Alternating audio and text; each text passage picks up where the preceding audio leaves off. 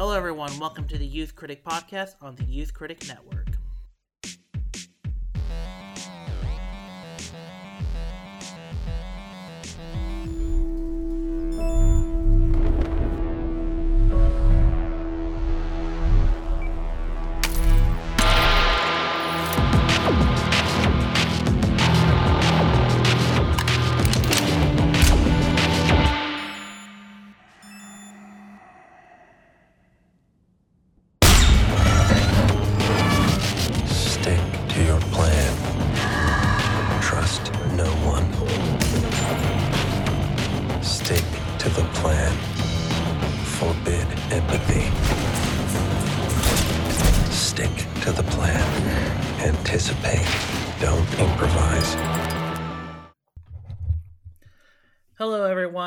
Welcome back to the Youth Critic Podcast. I'm your host, Kale Smith.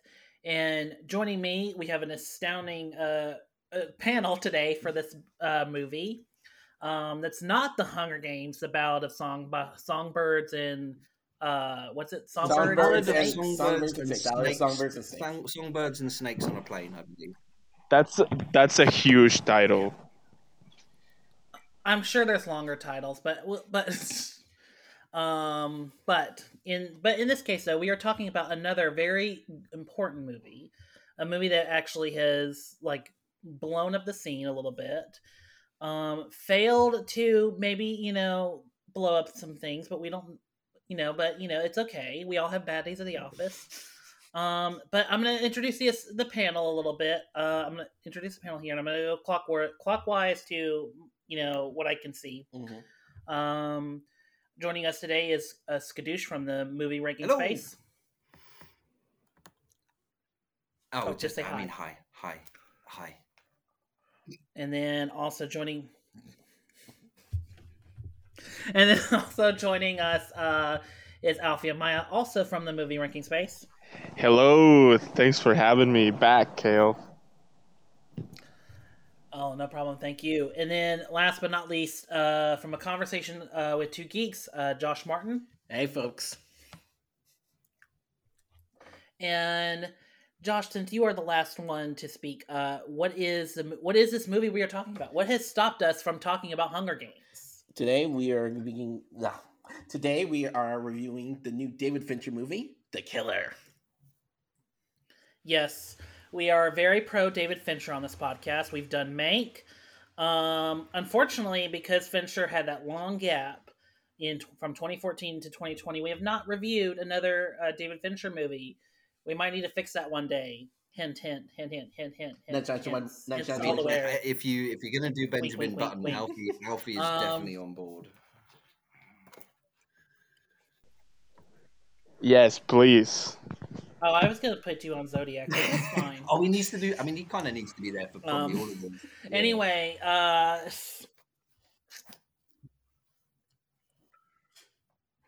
you know, yeah, I'm gonna put you for the game. I'm gonna put you for the game, Panic Room, um, Zodiac. Anyway, um, but anyway, uh, so we are here to talk about the Killer. It's one of, it's probably to me one of the best movies of the year, I concur. I and concur. I'm, I'm, I'm so happy to have this panel uh, with me today uh, to talk about it. Uh, so we are gonna. So Hunger Games is in a couple more days. We're just pushing it off for a couple more days. Um, it might actually be a Thanksgiving gift, like just a little nice little holiday. Like you get a little, huh, you know, um, watching some teenagers kill each other. Us people talk about teenagers killing each other for your little Thanksgiving outing. Um, Humanity is So- strange thing, isn't it? Uh, I say that with a massive, massive smile. So yes, so to to, to end, so to yes, but for first, we're going to talk about what we're most thank- thankful for, which is the killer. Um, so starting with you, Skadoosh, uh, what is your what's your thoughts on David Fincher, and um, then what are your thoughts on the killer? Okay, so with, starting with Fincher, so um, I think I'm not sure if Josh is familiar with what we do on the uh, on the Twitter Spaces, but it's called movie ranking. It's a very simple and slightly stolen format, but essentially we make people on a certain category do one to five but put them in order and think about why they're putting them in that certain order. And we did, we've done a number of ones where spaces go to two, three hours at a time. And then sometimes we've done whole, uh, whole stretches of like whole weekends. We did Friday, Saturday, Sunday, and those are 10 to 12 hours worth of people discussing Spielberg, Cameron, and the other one we've done is David Fincher. Um, Fincher for me is uh, in that uh, upper echelon. I think really, if we're talking about a top tier at the table, uh, I think when you consider, I don't, I don't think directors need to be auteurs anymore, but it's nice when they are. Um, but instead of what I think we have now is a just a elite level of craftsmen at the very top of their game I think you could probably put Spielberg and Scorsese and a few others in a separate bracket. But what I'm talking about really is Fincher, Nolan, um, Damien Chazelle, Alfie. no, um, but Fincher is is a craftsman, and he's probably it's it's weird, I guess, because some of the other directors do a wide range of genres.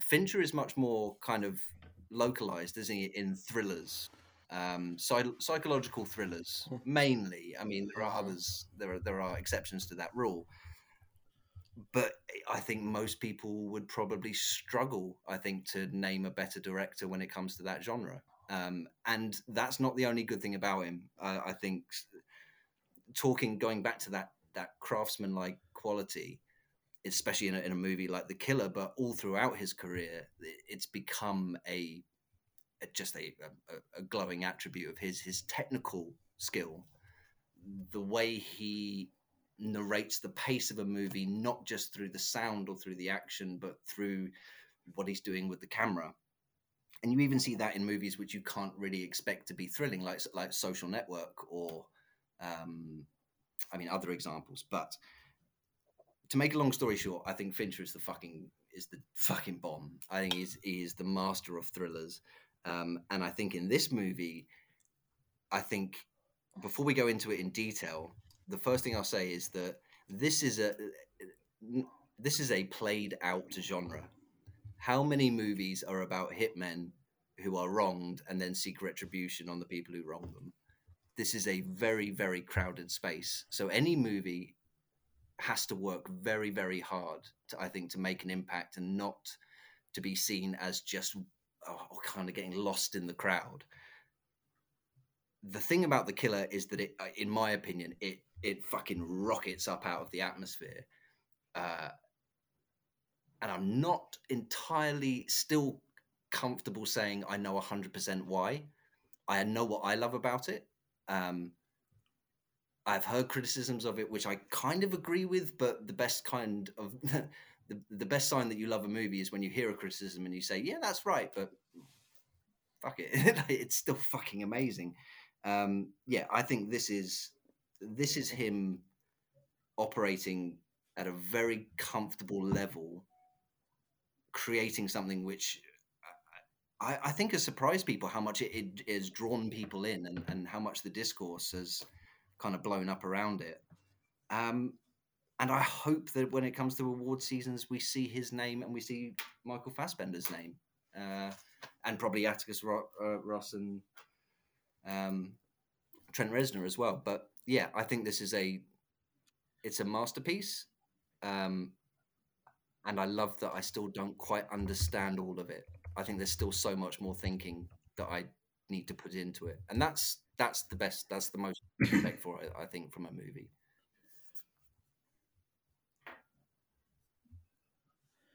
Um, Alfie.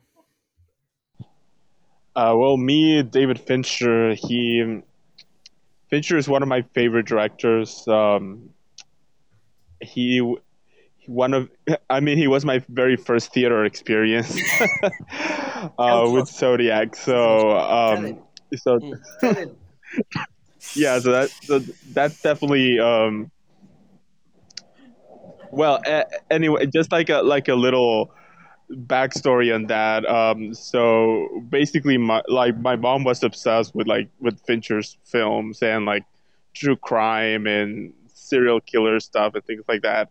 And um, Zodiac was in theaters, but she didn't have like anyone to like look after me. I was like uh, 11, I think. Oh, and she didn't she didn't have anyone to look after me and she really wanted to go to the theater to watch Zodiac so she was like whatever I'll just take take him with me so I just so I watched Zodiac at 11 years old in the theater for the very first time and I, w- I was terrified I had no idea what was going on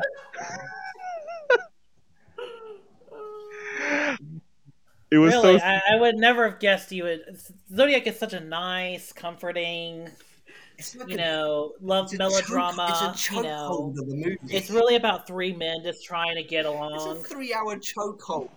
Yeah. You know, So that that that was really like exactly, yeah, and yeah, that that was my first experience with Fincher, and after that, um, he did he did make one of my favorite films, which for some reason, um, now that The Killer is out, I've seen like a lot of people like doing like Fincher rankings, and I always see these two films that I love very much, and I always see them like at the bottom of everybody's list which is uh, uh, Benjamin Button and Alien Three.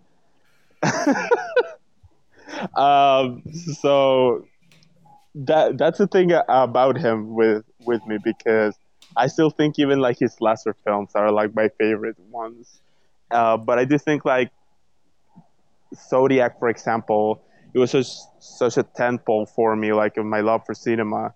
And then I get got to watch it like by myself, like a decade later after it came out, and it's just um, it, it was just something that I would say it was it was a life changing experience for me watching Zodiac again um, after watching in the theaters a decade later. Um, and yeah, I, I do think like every single of his films, uh, I do think he's the kind of director who can really do anything, even though I think there's some people who wouldn't agree with that.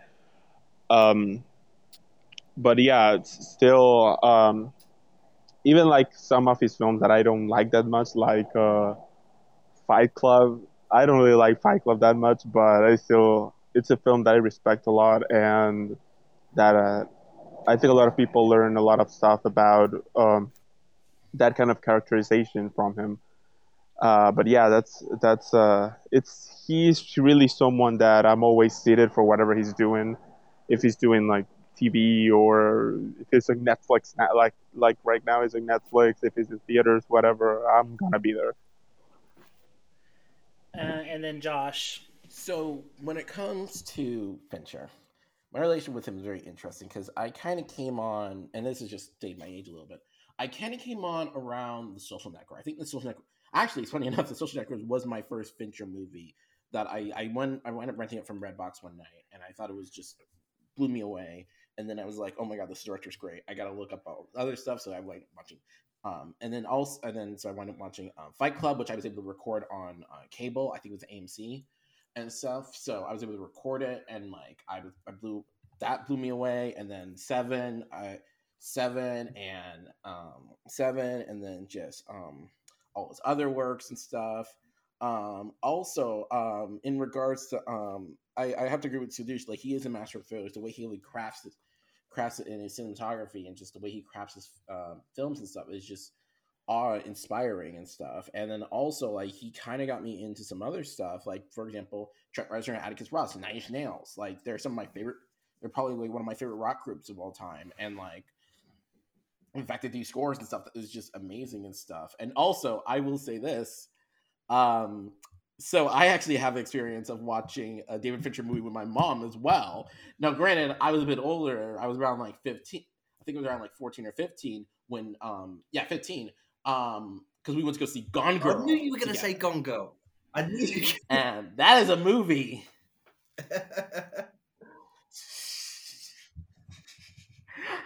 Because that is a movie that like It's either Gone Girl or Girl with the Dragon Tattoo. Those are the only two neither guesses are I movies to had, watch with so- your mum. yeah no, and also actually yeah yeah no, it, it definitely was Gone Girl. yeah. By the way, also especially with uh, Girl with Giant Tattoo, I am still pissed to this very day, we never got those sequels.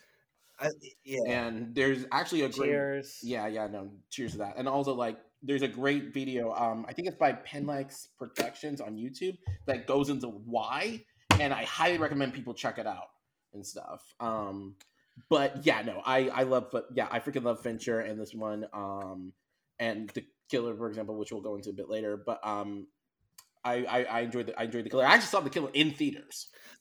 Like I went to um I don't know if they have this um Skadoosh where you're from in the UK, but they are. Do, are you guys familiar with the Alamo Draft yes. House? Yeah, yeah, yeah. yeah. I, I, I am, of course, but it- yeah, yeah, yeah. Um, they had it. They had um, they had a screen there, and so my so like we decided like we're gonna go like because I, I I I hmm, I have feelings about like because well I. I understand why why he's worked. He's working with Netflix. They're probably the only people that he feel comfortable. a hundred and- a money hundred and seventy-five million but at the same time, though, I I do wish more of his stuff was in theaters. Mm. Yeah. that's just some rumor. Sure, that's but the I mean, rumor. Let's That's the honest. rumored budget. It's alleged. Okay, but uh, just think about the timeline. I mean, they would have signed no- off on an uh, yeah. Netflix would have signed off on a budget for David Fincher for this. What three, three, four years ago, maybe two, three years ago. That would have been peak Netflix, where if you just if, It if you- probably, yeah, you so just yeah. someone everything sneezed in- together. if you Right after in an May, email and sent it to Netflix, they commission a documentary about it, like and put a hundred million into it. So yeah, they, I, I've, I, hmm. I, I believe, I think this is in the hundreds of millions in terms of budget. But as you were saying, Josh, I, I have mixed feelings on it too. But maybe that's the one thing Yeah, that especially given that this thing was in development for a long the, time. the thing that has kind of pushed Mm-hmm. the discourse, I think, about it when it when it landed was that everyone got the opportunity to see it at the same time. Now, I I saw it on a laptop and would have much preferred Mm-hmm. to see it in theaters, um, but I, but I think it was a it was a tent pole in terms of not just theaters, but oh shit, the killer's on Netflix. Like that, it was a a big deal when it dropped, Mhm. and now everyone's got to see it. Hmm I also have issues with Mar- Netflix's marketing campaign and stuff, um, just across the Yes. board, and st- just across the board stuff. But that's a whole other thing that um, we could probably get into on a later date. But like, just yeah, no, just I just I just wish they promoted. I just wish they promoted their stuff more. I mean, Like, just just, like, promote it. just push just, and and not just for like award season, but just just push your stuff, and like maybe even It's like a lot of stuff. yeah. yeah, just promote it, just promote it and stuff, and that way, like, it can get like eyes and stuff. But I, I digress. Anyways, Kale. Uh, yeah, for me, it's the. I have always been a big David Fincher fan. It's I make it no secret that he is probably the, like to me, the definitive uh filmmaker of our time because I feel like he, there's just something, like even if you don't love his subject material, if you don't love his movies, there's something about the craft where you just go, Jesus Christ, he's on like a whole other level. Mm-hmm. Like no one is doing this kind of perfectionism this kind of like i mean just even like how characters just move in frame. Like the camera is mm-hmm. moving with like if like if you have a character to sit up the camera is going to sit up with him or them. So it's like like there's just no filmmaker working today that's just like on that level of just like extreme detail Mhm. you know except for maybe i mean except for maybe um oh god i'm now blanking who's todd field is Todd that the guy who did Tar. Ta- tar Wait, Tar. Oh, Yes. Oh yeah, I, Todd Field. I- Yeah. I would yeah that's the only other filmmaker that's like yeah that's the only filmmaker like today maybe that's also just like and would take like Well. I, I think we're starting to see it like that that that level Um, of camera work. But yeah he's like this It's, director it's kind of bleeding through. Uh, Past lives, for example, like there are a lot of movies, a lot of debut movies at the moment where you, you're watching the camera work and you're thinking, "Eh, it's Finch, it's Finchery, it's Fincher esque, but it's obviously it's not it's not Fincher, but it as you say that kinetic style of moving with the Mhm. frame and the camera just all of it just I, I think we're seeing again and as as filmmakers raise the bar like uh, all the quality rises with it across the board and spreads out Mm-hmm. Mm-hmm. And we and we have Fincher to thank for Mhm. that. I think he's I also is considering where he's coming from, where he's from, like especially with the '90s music video scene. He's probably, arguably, and I'm just thinking of some other folks, like for example, a um Zack Snyder. Um, like I think he's one of the best, and his track record proves it. Um, And I and I think and I think this one includes it as Rid- well. Ridley Scott, same The- Ridley Scott, same background. Um, Like for David me, it's do you remember David Slade?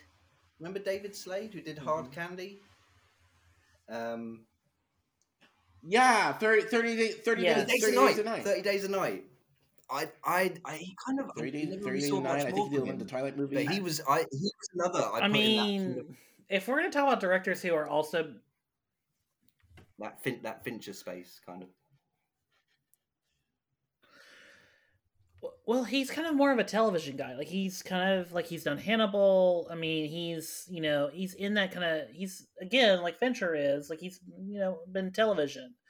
But for here, like what I love about Fincher and my experience with Fincher has always been, you know, I first saw Benjamin Button, um, and I is a movie that my dad wanted to see. I was curious because I'm like, how are they going to pull this off of this, you know, guy aging backwards? Like, how's this Yeah. going to? As 14 year old me would, you know, ask like, how's this going to happen? And to me, I came out of that movie. My dad and I were seeing it on Christmas Day. my dad and I watched it, and I was like, "This is a good movie," but I'm like, I don't know if I quite get it. And then my dad is like in the car, like crying, you know, like sobbing, um, because it's such a beautiful. Because he was so moved by it, Mm. and then so my and then my mom and sister they were in another auditorium. They come out uh, of the theater, and we all sit in the car, and they start crying, and they just got out of Marley and Me. Well, okay, that is So that's here a fair I statement. am. That's a fair statement. I mean, that is a, So here I am. I'm just like, guys, that was such a good that is movie. a- I don't. a- emotional. And then I'm like, I'm like having to like be a counselor to like everyone. Like oh, wow. that was an emotional Christmas for everyone. Christmas 2008 was an emotional. I think that was an emotional Christmas for everyone. Wow. Thank God, thank God, Arrival. yeah, Arrival and so I, but I mean, I really like Benjamin Button now, and I mean, since.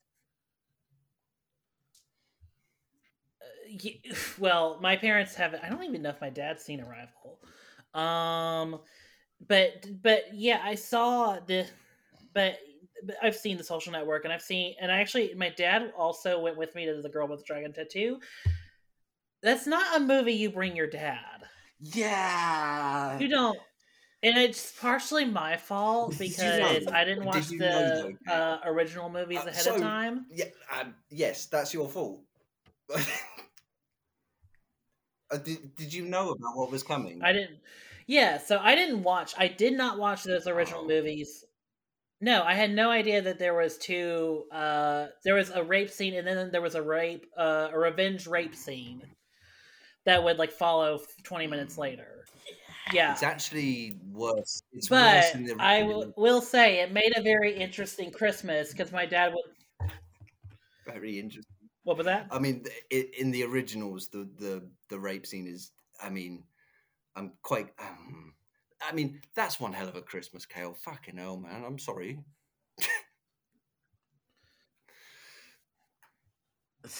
I know. I know. yeah, yeah. Um, no, Hey, uh, of course, it's the feel bad movie of Christmas. Look, my dad loves crime dramas, so uh, they, we thought this was a mystery movie directed by David Fincher, and I'm like, yeah, let's go, let's go see the new crime drama from Fincher, and of course, we walk out of that movie like, like we we, we feel like we just had our soul ripped Yeah. out, you know, our That's Our innocence awkward stripped home, away.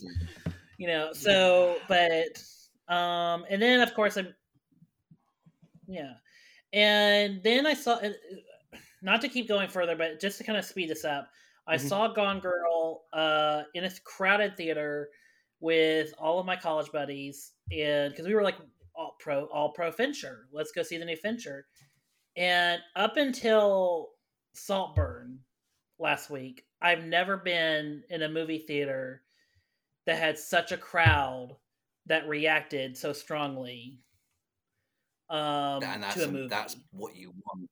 so for those who haven't that's seen amazing. Saltburn, There's which your- I just, which by the way, I, I, I, I unfortunately have to kind of plug this in, but um, I did just post my review on that, so folks can go check that out. But please continue. I'm so sorry. No, that in nine years, no audience has ever reacted so strongly to a movie.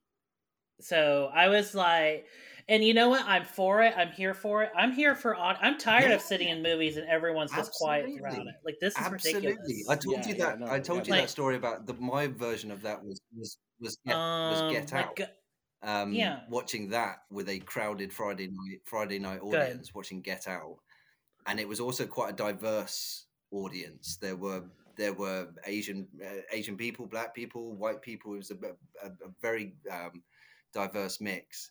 But the the moment Mhm. when at the end when the police turn up at the end of Get Out, and everyone in I have never in, in everyone in that moment kind of sucked that it the air went out of the room like and then Yep. that that communal space but then also then you're looking round at the people around you and you're like oh that that's a do you know what I mean? Like that's a different experience. You're, you're learning in the moment while sharing. Yeah, I yeah no yeah yeah no I Mm. I I had yeah, I I had I had that as well with Get Out. Although with Get Out, I also have a whole thing with that where um just to kind of put a pin on it, but um I actually read the original script for that like six months before the movie came out, and I initially interpreted that movie as like a comp well a comedy then a horror movie for mainly because it was from Peele and stuff and Key and Peele and yada yada yada. But that movie did a whole 180 on me, be like. Oh, so this is where you were going with, with And that's really throughout." interesting because so speaking about Yeah. Fincher, and I and I will just say that I, I I mean, uh, uh, as you say, there's a Mhm. whole new layer, a whole other layer or other layers to get out. And in Fincher's work, especially in The Killer as well, and you know, Fight Club and, and Benjamin Button stuff, that he's really good at not just the technical stuff, not just the direction. It's it's conveying a message or other messages which are kind of abstract, but they're there and they're very Mhm. very clear. And I think that's that's something that a lot of filmmakers struggle with. They just focus on getting the film made, yeah whereas he's he's injecting things in there. Yeah. yeah and I yeah yeah I know and I and I definitely feel like we see that and I'm just gonna say it right now I feel like we definitely see that also through um and I get through Fassbender's through Fassbender's performance like I feel like Fassbender I hate to I I don't know if this was intentional or not and I don't think it was.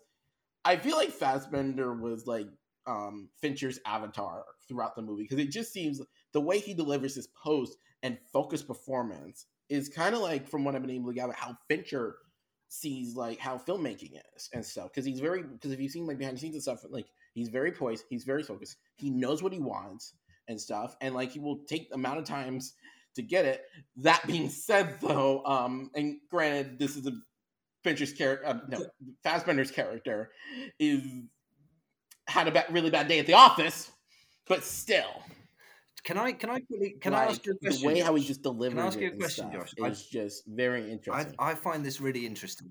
yeah Can I sure you- all right, I'm just going to fire some names at you, okay? And I want you to Mhm. tell me if they would be Yeah. right or capable, or would they even accept the role that Michael Fassbender plays in The Killer? Okay, I'm Mhm. going to throw some names at you. Matt Damon, Mm-hmm. Oh yeah, hit me, hit me. Mm, maybe, Adam Driver, maybe, depending on how the paycheck is. Probably, I can see that. Christian Bale,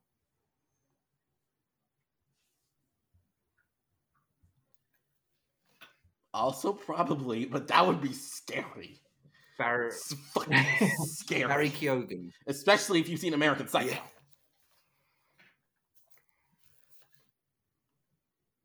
Mm, Oh yeah, Barry. Yes. Shifty Barry. mm, Barry, Barry, again, kind of like Adam Driver. Yeah, probably. yes. Yes. What about- yes. What about Barry? Probably he's a little too young to play. That's what I'm also talking about the- thinking. He's a little too green still. Like you kind of need someone Michael Michael Fassbender's age. Yeah, let, us give Barry. Is- Let's give Barry a few more years, and then we'll come back to that conversation. I mean, if this was a prequel to The Killer, maybe like if Baby's first kill. Um. Um, what about so- Daniel? What about, first. I love what about. Daniel Craig? yeah? what about Daniel Craig um, yeah, or Brad maybe you Pitt? do it then.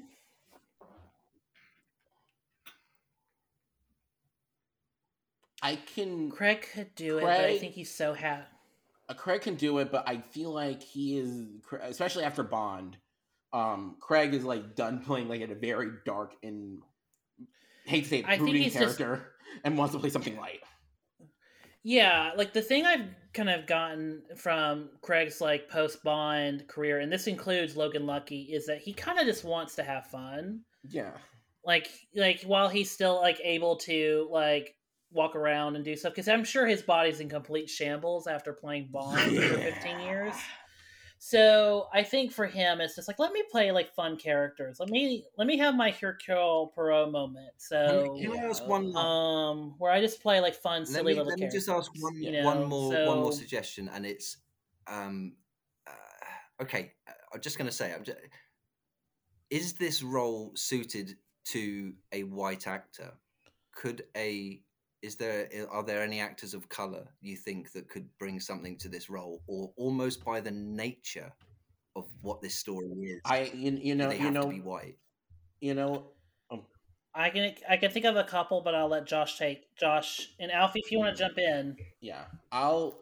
Yeah, I can think of a few. Um, first off, and because of Get Out, Daniel Kaluuya. Like, if you've seen him in like movies like Widows, he could be. Oh, that's that's that's a great choice. I think he would have been perfect. Yeah, yeah, him. Um, maybe maybe even Denzel to be Denzel Washington. That would that that would be a very interesting choice. Um, another interesting choice, and mainly because I just want to see how he would do, because I haven't really seen him in this type of role since in a while. Chiwetel Ejiofor. Very good. I was also thinking Lakeith Stanfield and a lot of this is might because have of might have a um, shout too. But I love. I agree. I absolutely agree. Chiwetel Ejiofor. like- You're, yeah, we're all missing one, but um, uh, Alfie, did you have one? Um, I was actually gonna ma- mention Lakeith, but I think that you know I-, I think someone that would be very good in this role would have been Brian Tyree Henry. Yes. that that is that is a committed choice. That is I a think he- committed he choice that I this. Or, or, I am down what's his for. name? Sterling. I want to see well? and and Sterling K. Brown. Sterling Brown. K. Brown. Yeah, Sterling K. Brown. Sterling K. Brown would also be a great choice and stuff like there. Yeah, yeah, no, yeah, and also just thinking of Tyler, um, Brian Tyree Henry. Um, he was also in Widows. He was also fucking terrifying in Widows. Um, we're all missing one. Um, the other one is Idris Elba. I can see it. Yeah. I can see I it. can see I, it. I definitely can see it. I, If you I I can see it. I I would say in that it would be a bit of a boring choice. Honestly, I think that Idris is already like used to this kind of role, so Yeah, mainly I because of think Luther. There's- I yeah. Think, I think. So I mean, it would be great, of course, but I think he's he's done that before. I think the reason why I, I kind of wanted to explore the um the I don't- want to say the race angle, but I think again going back to who this character is as a person in terms of and we're going to get into this Mhm. in terms of what what we what what Mhm. we're told he is and Mhm. then who we learn throughout the course of the, journey of the story who he actually is or who he actually thinks he, he what he actually thinks of himself is that Mhm. it, um I, th- I guess perhaps the difficulty uh, is that you associate um, actors actors of color playing roles. There is a stereotype of of um, personality being vibrant and engaging, and the whole point of the killer is that there almost is no personality there what whatsoever, um, and he needs to to blend into the background. He's in a, he's a robot. Yeah, he- well, and Alfie and I were having a conversation uh, uh, about. I mean, is he an alien? He wants to be. Could he be an alien? he wants to be he Maybe. wants to be all these things you guys are talking about, but in the end, he's a human being who fucks up and like he says like like to me like the funniest part of the movie is every time he keeps saying his like mo- like his monologue like you know forbid empathy forbid you know um forgiveness or mercy or whatever when he does that it's when he fucks up. It's like when and he fucks up in like the most like funniest way. It, it's it, you know and so to me it's a whole movie about Mhm. I think the uh, the movie when I've, still only seen it Uh, a couple of yeah. times now, but the the term that keeps running around in my head is customer service. Customer service is what drives this movie forward. Everything uh, is about customer service. Everything that happens to the protagonist is a result of a form of customer service. Um, and we'll get on to Tilda Swinton and, and the other guy. Uh, but I don't, I don't know if I agree. Kale, I think I think his mantra, I believe because the way we're introduced to him, what we're hearing from him, right, is what we hear from him in the mantra is essentially snippets or power bullet points which come from any corp any corporation like Amazon, like WeWork, like Starbucks. They are they are kind of coded messages. What, what are Mhm. they? So al- always stick to the plan. Empathy is a weakness. Mhm. Weakness is a vulnerability. Mhm. Um, uh, all, all of these things. It, it is a human being. It sounds like a human being who has scrubbed his life Mhm. so hard using the messages that the world bombards us with every day Mhm. and adopts them he kind of adopts them Mhm. and become and uses them to become obviously what he is. And what he is is i mean i guess it's debatable but the, the impression we have of him is as a very very competent and skilled assassin despite how the first scene works. But Mhm. at the beginning we we tie into it. That's our lock-in. Yeah, he's super cool. He's he's got no emotions. He's he's got he doesn't have blood. He's got steel wires. Like it's it, Mm. it's that and then as the movie drifts Mhm. forward he starts saying things which and doing things which you're like well hang on that makes no sense at all why why are you going after revenge if empathy is a weakness if you're showing emotion if you're it doesn't and so Mhm. as as your understanding of who he is starts to crumble the plot is still fucking rocketing on on a on a train track Mhm. Mhm. Yeah, no, like I was just saying about that, and like one of the bits that he does, um, I don't know if we're, um, Kel, are we allowed to go into spoiler territory? uh not yet Okay, um, let's because we really haven't talked about the we're talking about the movie but we're not talking about the movie yeah, okay, all right, I'll, that I'll makes hold off. sense. I'll, I'll hold off on that because there is one thing that like that like I I see as like the first big thing of him being like human, because I do think for like the majority of the movie he is like like trying to like not be human, but then and honestly the impetus is when he fucks up Mm. is when he's like I'm gonna be I shit. This, that was like his first sign of being human. he said he says eh, the word is fuck isn't Because it as humans, you know, we've all When he fucked goes, up. We've all have had really bad days in the office. Mm. yeah. Yeah. Uh so but yeah, so uh just to kind of finish up a little bit, I mean, I've of course I've seen Mank and then I saw this in the theater and um so and I really really the thing about the killer that I really love about it is it's it's a darkly funny story about someone it you can really kind of relate it to if Fincher really took the criticism, which I don't really think Mank got that like harshly done. Like, but I feel like Fincher must have read some IMDb reviews or something. I mean, it was not. And went, for several um, yeah, I can do totally better. It Yeah, was I had a whole um, Oscar campaign. Yeah, yeah, no, it had a whole Oscar campaign stuff, but I will say personally with Mank, I don't think it. will- I think I think it comes back to the writing, which I have to kind of give Andrew Kevin Walker, and also um, this is based off a graphic novel by um, Alexis Alexis Nolent. Are we talking about Mank? Are you talking about Mank or The Killer? I'm talking talking about both because the one thing that I've noticed, especially the difference between the two, is in the writing, and I feel like this has a better sense of like what um end writing and stuff in terms of just how it's paced and stuff. Because with Mank, and I think this also stems back from that Mank was originally written. I think it was written by Eric Roth, but it also came from an original story by his father, I believe, uh, Jack Fincher, who I think passed in 2003.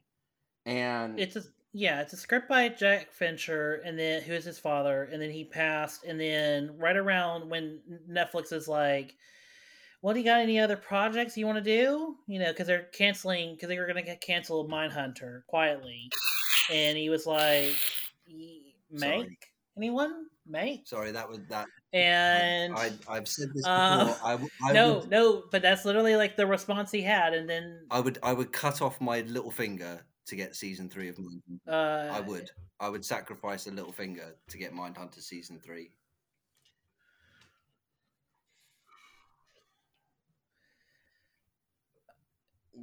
I'll tell Fincher that, and we'll we'll work something out. Um, um, but no, so so I so so yeah. The reason why I like Eric Roth, Eric Roth did basically rewrite the script because the original script was very like pro Mank, like it's very like you know Orson Welles is like the snobbish you know twenty something piece of shit you mm-hmm. know filmmaker. And you know and in the movies more and then Eric Roth kind of and Fincher kind of made it go more like you know oh why don't we just kind of do it about the 2016 election where you know because because the thing that Fincher found funny in or Fincher didn't really like about Jack Fincher's script or his dad's script was how he was basically the guy who created fake news like inadvertently created fake news that led to um that screwed up an election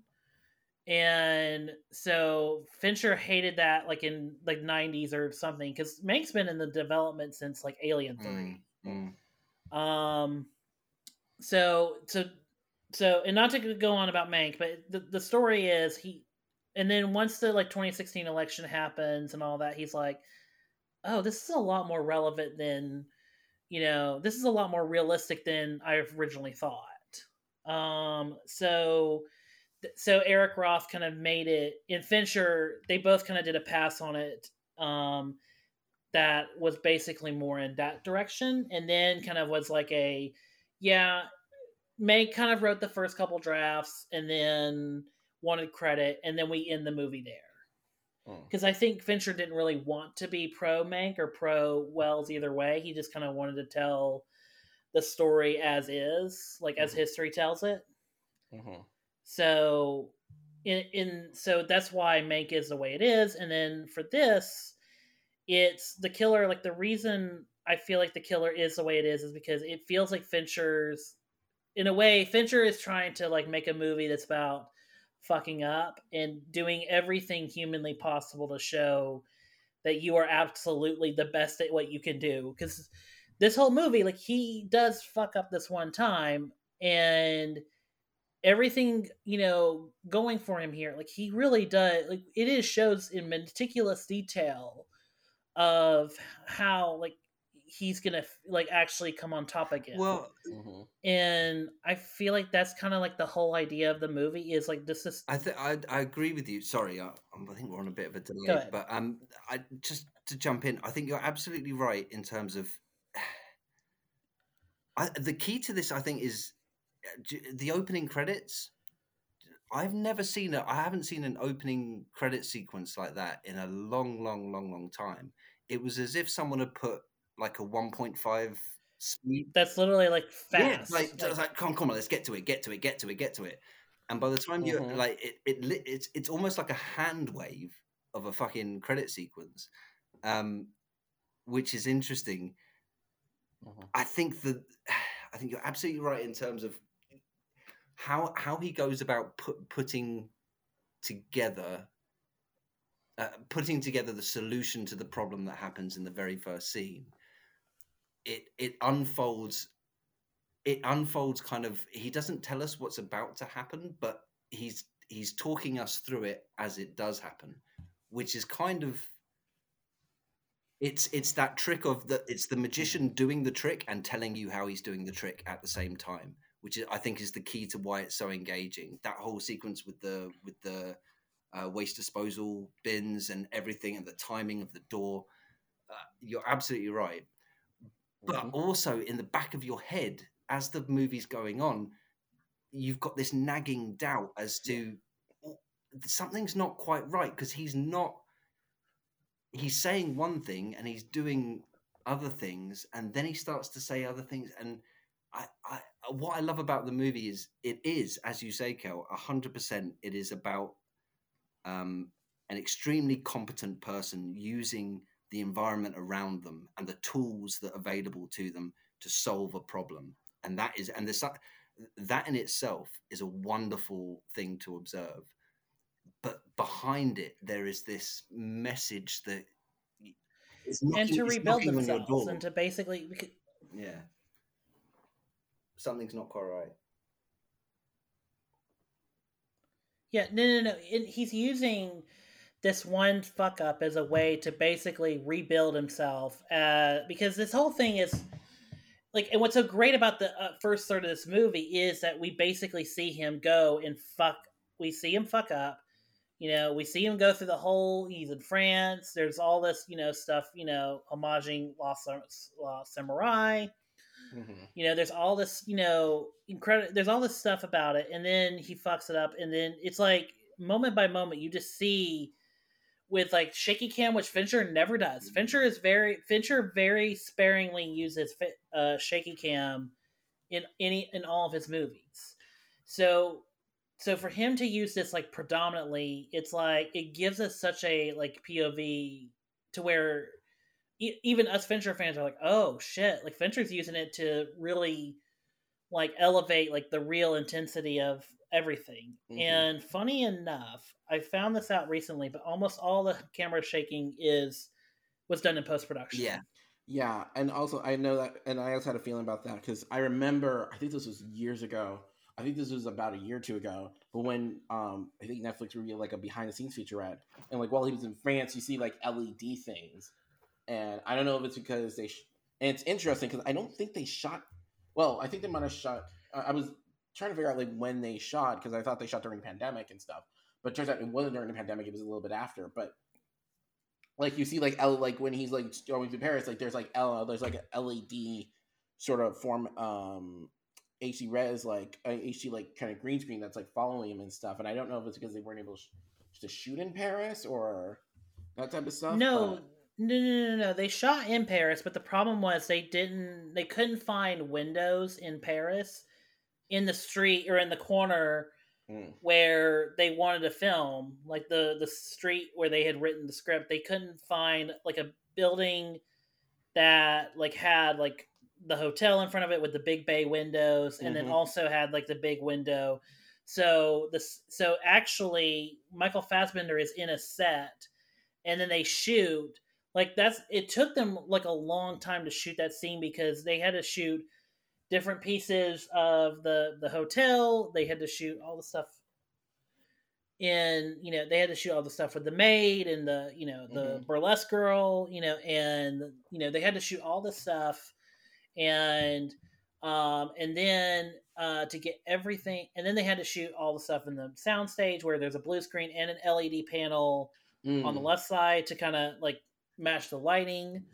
So it was kind of like a there was a lot of trickery uh, to fill, you know, to basically recreate an environment that was not that which also looks like- yeah. Which And also looks like a, a, a- let's be honest, let's call it what it is. It looks like a Chanel number five advert, doesn't it? It looks like a commercial for Chanel or um, Yves Saint Laurent. That whole opening Yeah. sequence, it really does. It's It- it, gorgeous. it does, which makes sense. Yeah, it, re- it really does, especially like in the close-ups of the And Hellman. Alfie, what did I, I? I after I'd seen it, I Yeah. I And also, I downloaded will onto Alfie. like, especially with how Fincher, because I think one thing we've I just went. I, I went crazy. I, I I just was just getting all these thoughts out of my head, and one of the lines which comes up in the opening scene, Alfie, what was it? Um, Paris wakes up differently to other cities, not with the what was it, the blare of Tokyo or something or other. just that language, the way he sets it up, and he's saying it, and also just key to that as well. Mm. The line that precedes that is so interesting because what is it? He says, "If boredom isn't for you, then this line of then this isn't your line of work," which is an interesting thing to say to the audience very early on, isn't it? Like it's establishing that boredom. Mm.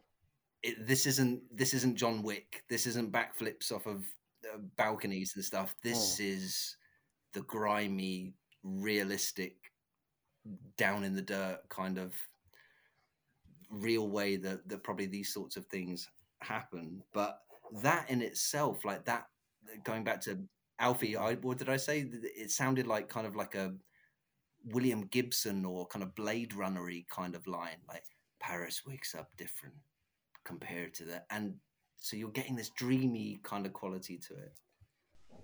Mm. Yeah, it, it was kind of him just being like trapped in his own head. Mm. Yeah, it felt very um like I'm I, I would say also Blade Runner and stuff, but also like more more film noir because this movie has a huge depth to film noir. I mean, Fincher does. I mean, what is what, what's the joke? If if, if people do if um so if and- certain filmmakers film noir, he makes film film Verdi. Is that Italian for green? Is it like?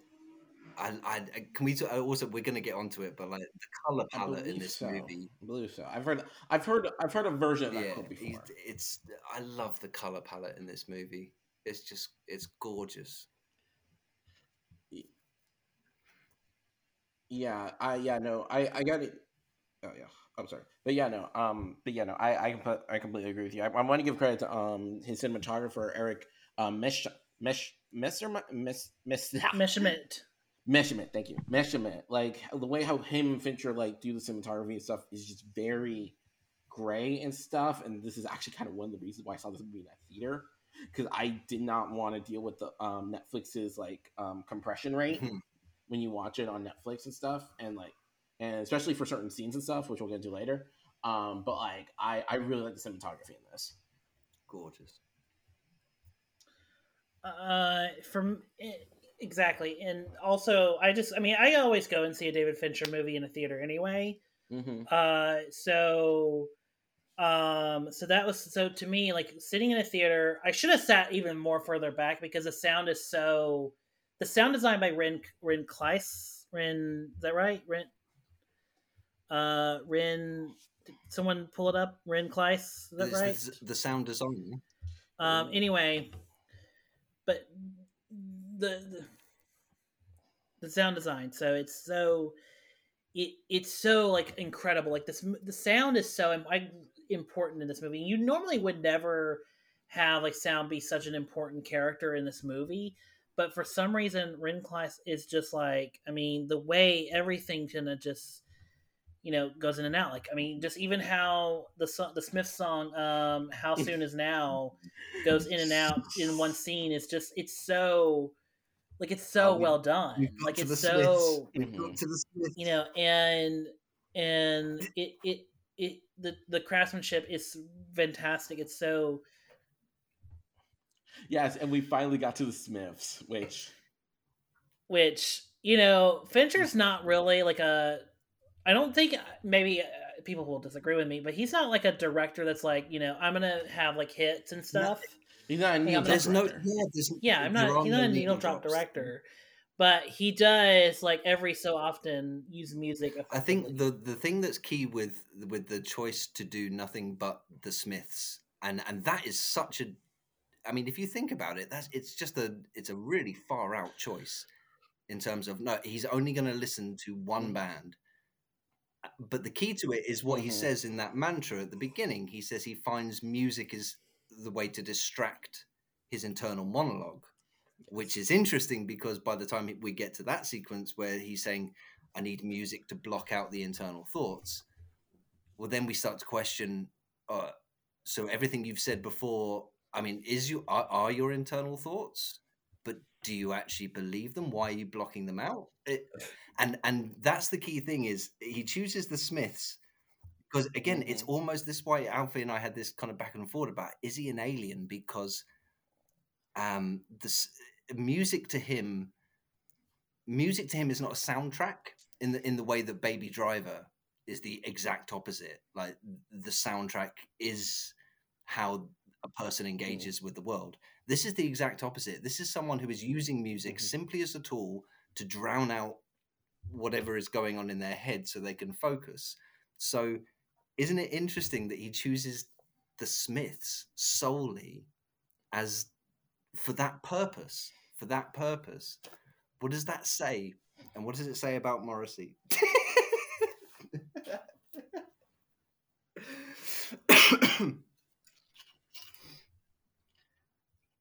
I th- I think that says that like he is just like especially with like some of the songs like um um because like they- they obviously um how soon is now which is one of my favorite Smith Mm. songs um is literally about literally about how Ian how he's like or the lead is like the main the main subject is like I need I am human and I need to be loved just like everyone else but yet he also doesn't feel that way it's definitely and honestly the more and more i think about it the more you're probably on something with that alien thing because it's like he's like because he doesn't feel human well, it's, like, you're you're right. It's it's kind of he, Yeah, he tells no. us one thing and then we observe another. It, um, we are we're watching him use music as a tool to to block things out. So he, we assume from what he's told us that he doesn't actually listen to the music. The music is there to drown everything else out. He's not uh, paying attention to the lyrics or the way the music ebbs and flows. But interestingly, when you watch The Killer with Mhm. subtitles, the key lines, and I'm not a Smiths fan, um, uh, but the key lines which come up are very key, as you say, as, exactly as you said, Josh. Like they they they say something about him emotionally, but we as an audience member are solid in our belief that Mhm. he's not he's not taking this in. He's not listening to the Smiths whilst he kills people. He's using the Smiths to help him do a, a to help him be emotionless, to be a robot, I guess, or to do his job. Mm-hmm. Yeah, no, it's just it's very interesting and just and again the way how like Fassbender um just plays that role, plays the plays essentially the man or I'm gonna call him the man with no emotion. Um Is he a man? Is he a is man? just very Josh, is he a man without a he's soul? very poised. do you think? it- Do you think he has a soul? Is he the Tin Man from Wizard of Oz, or, or whatever? No, hang on, is that the right one? Whatever. Do you think he's a man without a soul? No, you're right, you're right. I think so.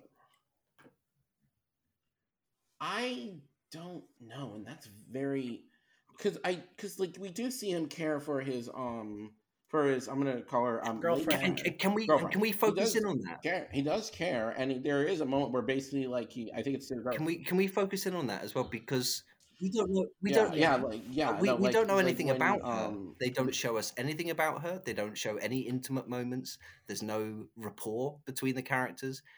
Uh, uh, You you could almost be Mhm. forgiven for believing until the very end. Oh, she's actually his girlfriend. There's no emotional connection there, yeah, but like and that's deliberate. Yeah, but the way, like, for example, I'm just, I'm just thinking about the scene, like, a little. a- I think it's either before or after where he talks to her, uh, her brother, and I'm just, and I'm just in the way how like Fassbender like raises his eyes, like this will never happen Mm. again. Mm. That is that is conviction.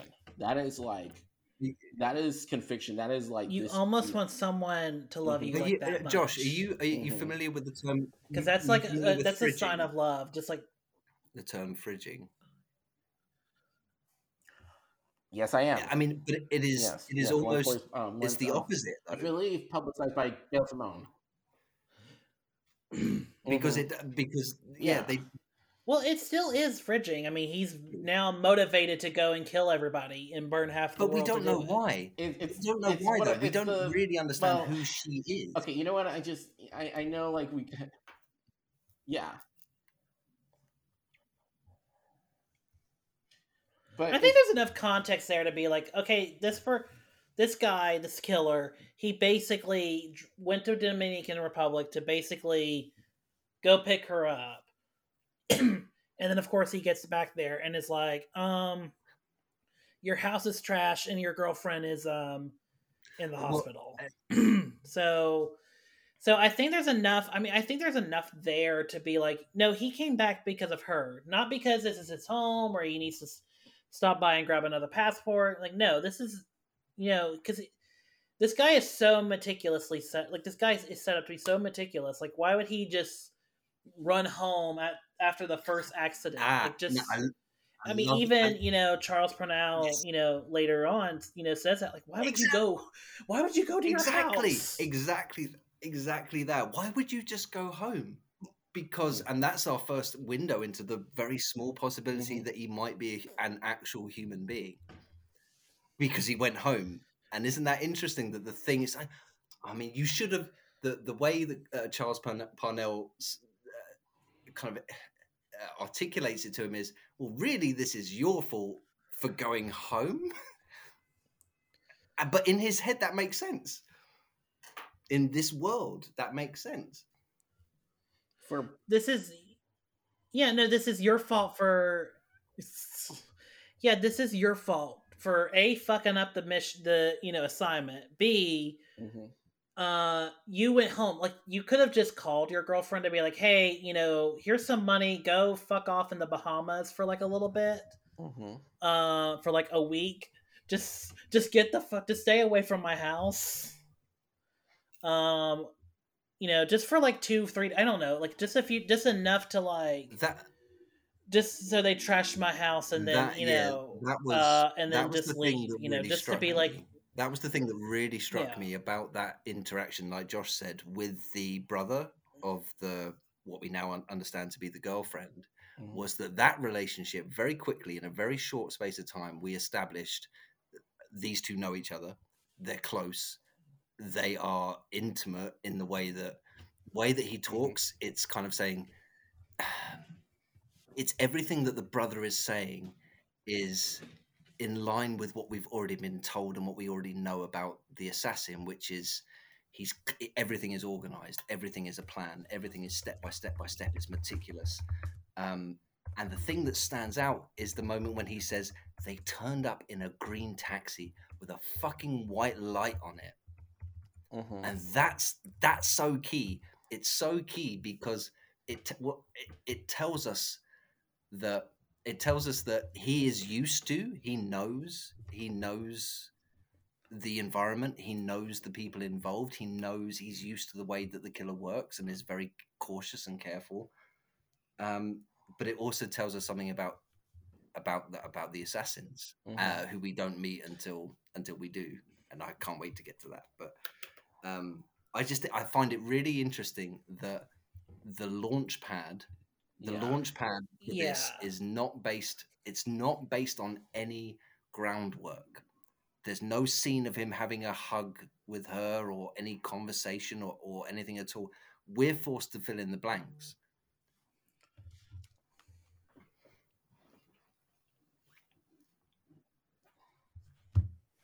Yeah, no, and I have to also kind of give that credit, um, and obviously the Fincher, but like I'll, I have to give that credit to um, right, obviously his seven screenwriter, um, um, Andrew Kevin Walker. Like we've seen this before, like in other movies and stuff. Hell, we see a version of John Wick, but like the way how he writes it and writes it in a very like just tight way. Like So we know what this is. It's probably it might not be the most original thing, but it's tight Toit. It's Wait. tight and we focus on on our main protagonist and stuff on the killer and stuff. You know what? I love that it's tight though. I love that this movie is only two hours. Did you know?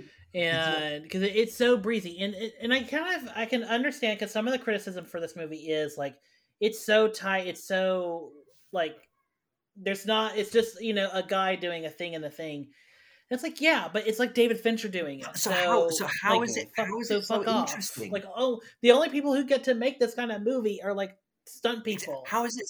like that's the only people who now get to make it so yeah, How is it so engaging? How is it so engaging that it's it's a we've seen this movie a hundred times, but why is this so intriguing? Why is this so? Why am, why do I care so much about someone who clearly really doesn't think even it- look human? I think it has.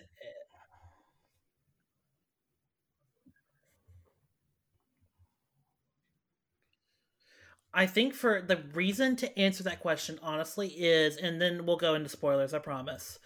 I think the honest to God question or the honest to God answer is that this movie really just is in, in a bone level. Like Fincher grounds it in a way to where it's like, no, this guy is human being trying not to be in order to do a in order to do his job. Like it's going back to your customer service thing like of trying to follow all that mantra all of that you Mhm. know the rules and everything that we all go you know that we all look at and we all try to do. Like we try and strip ourselves away from it just so you know we can separate ourselves and do the job to the, the specifications of said requirement. And and he you know and he has to follow these specifications because a he doesn't want to he doesn't want any of this shit to come back to him he don't want somebody from interpol or whatever coming after his Yeah. ass Alf, Alfie, so he has to do everything and he has to do everything so down to the you know bone chillingly coldness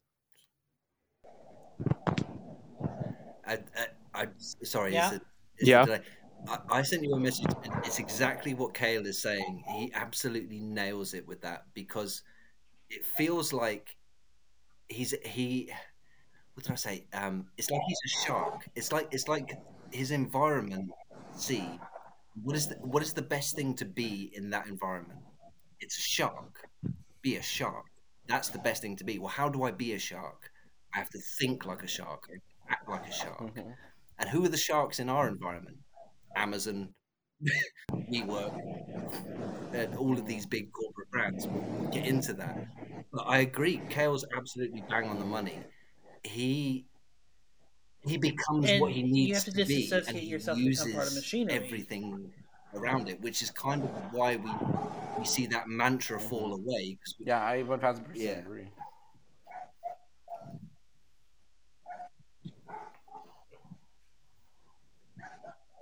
But in a, in a way he, we have to he has to separate it just so he can do his job.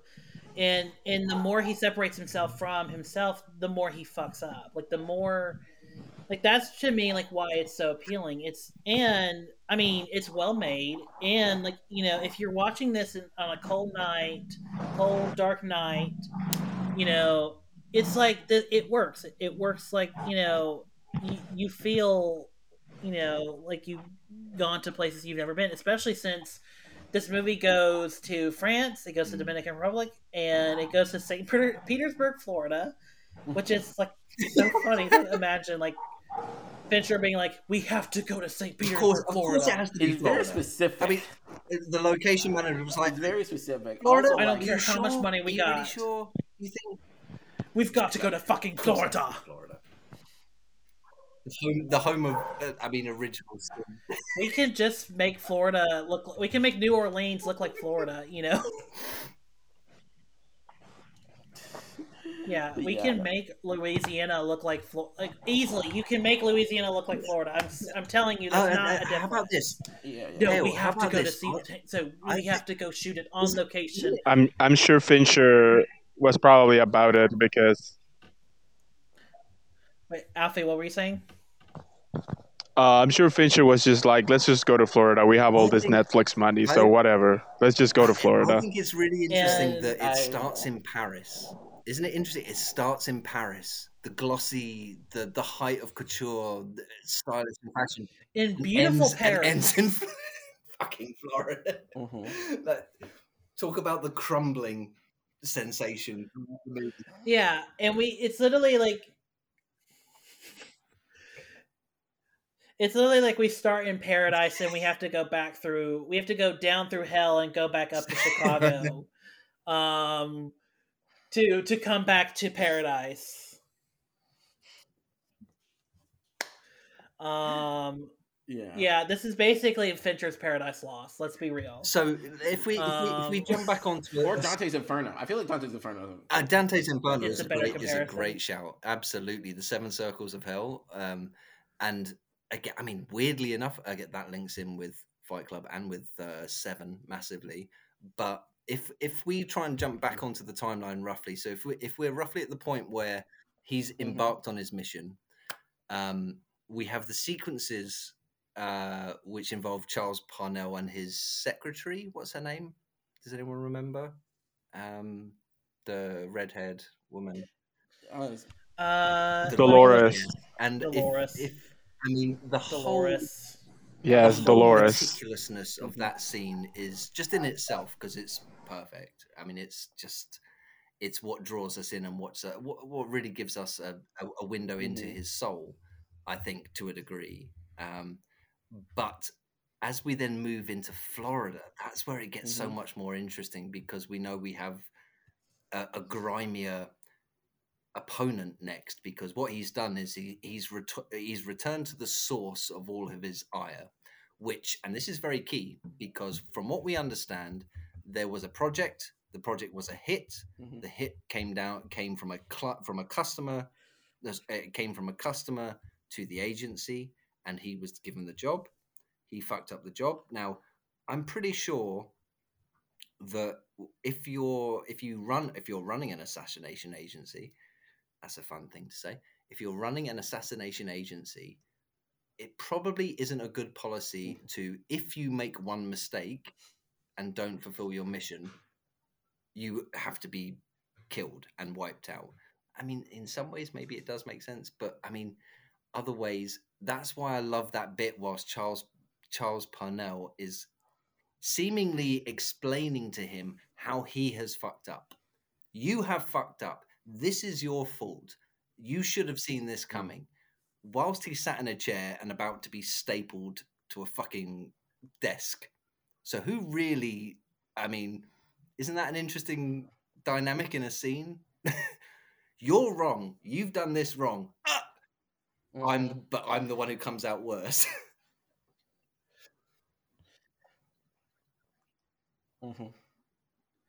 And what's interesting about that is that is so he staples the guy um to death and well he thinks like he's just gonna bleed for like a few minutes and then just dies instantly. It's the funniest scene I- I- movie. the Like, funniest scene like, is when he slips "Fuck." slips the, the roll of Like- newspaper underneath his like head what the fuck did you think was gonna happen? He's bleeding out in his lungs.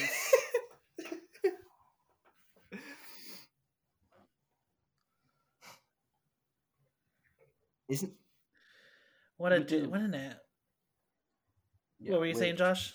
Uh, yeah, which just probably the best way to clean it. Like again, like the man is effective. Like again, he fucked up, but he is really effective, especially if you want to like clean up a crime scene.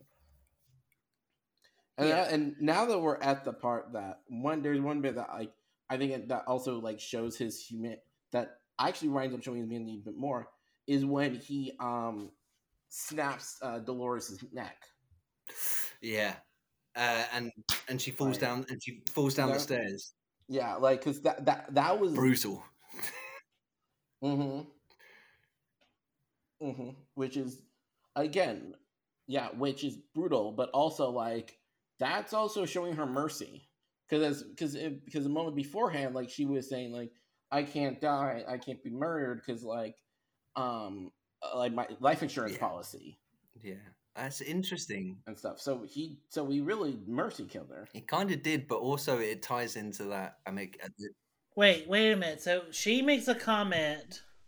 I mean, she requests. She requests. He does. Wait a minute. She makes a comment that you know she can't be taken. She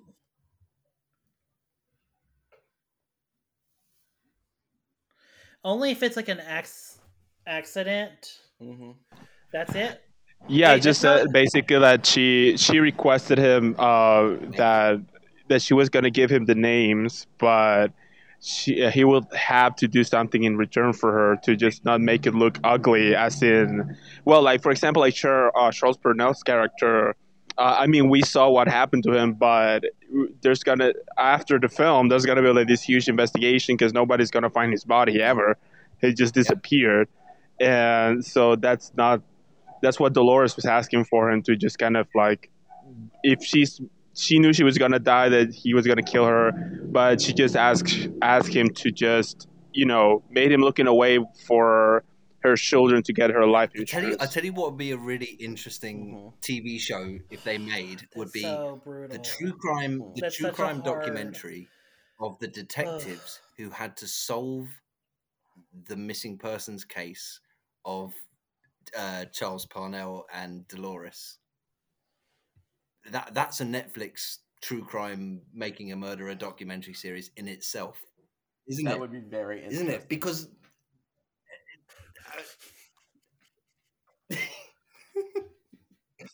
Yeah, no, it Who very really- Who really killed Dolores? But um, uh, uh, then we move into Um, okay. Can we who talk really about Florida? Can we talk about Florida? and then so after That because then he goes up. He goes after. so we go to Florida, yeah, he goes right? after the people Mhm, in the now in the in Florida. Rolodex, and we, he's going Ugh. after now.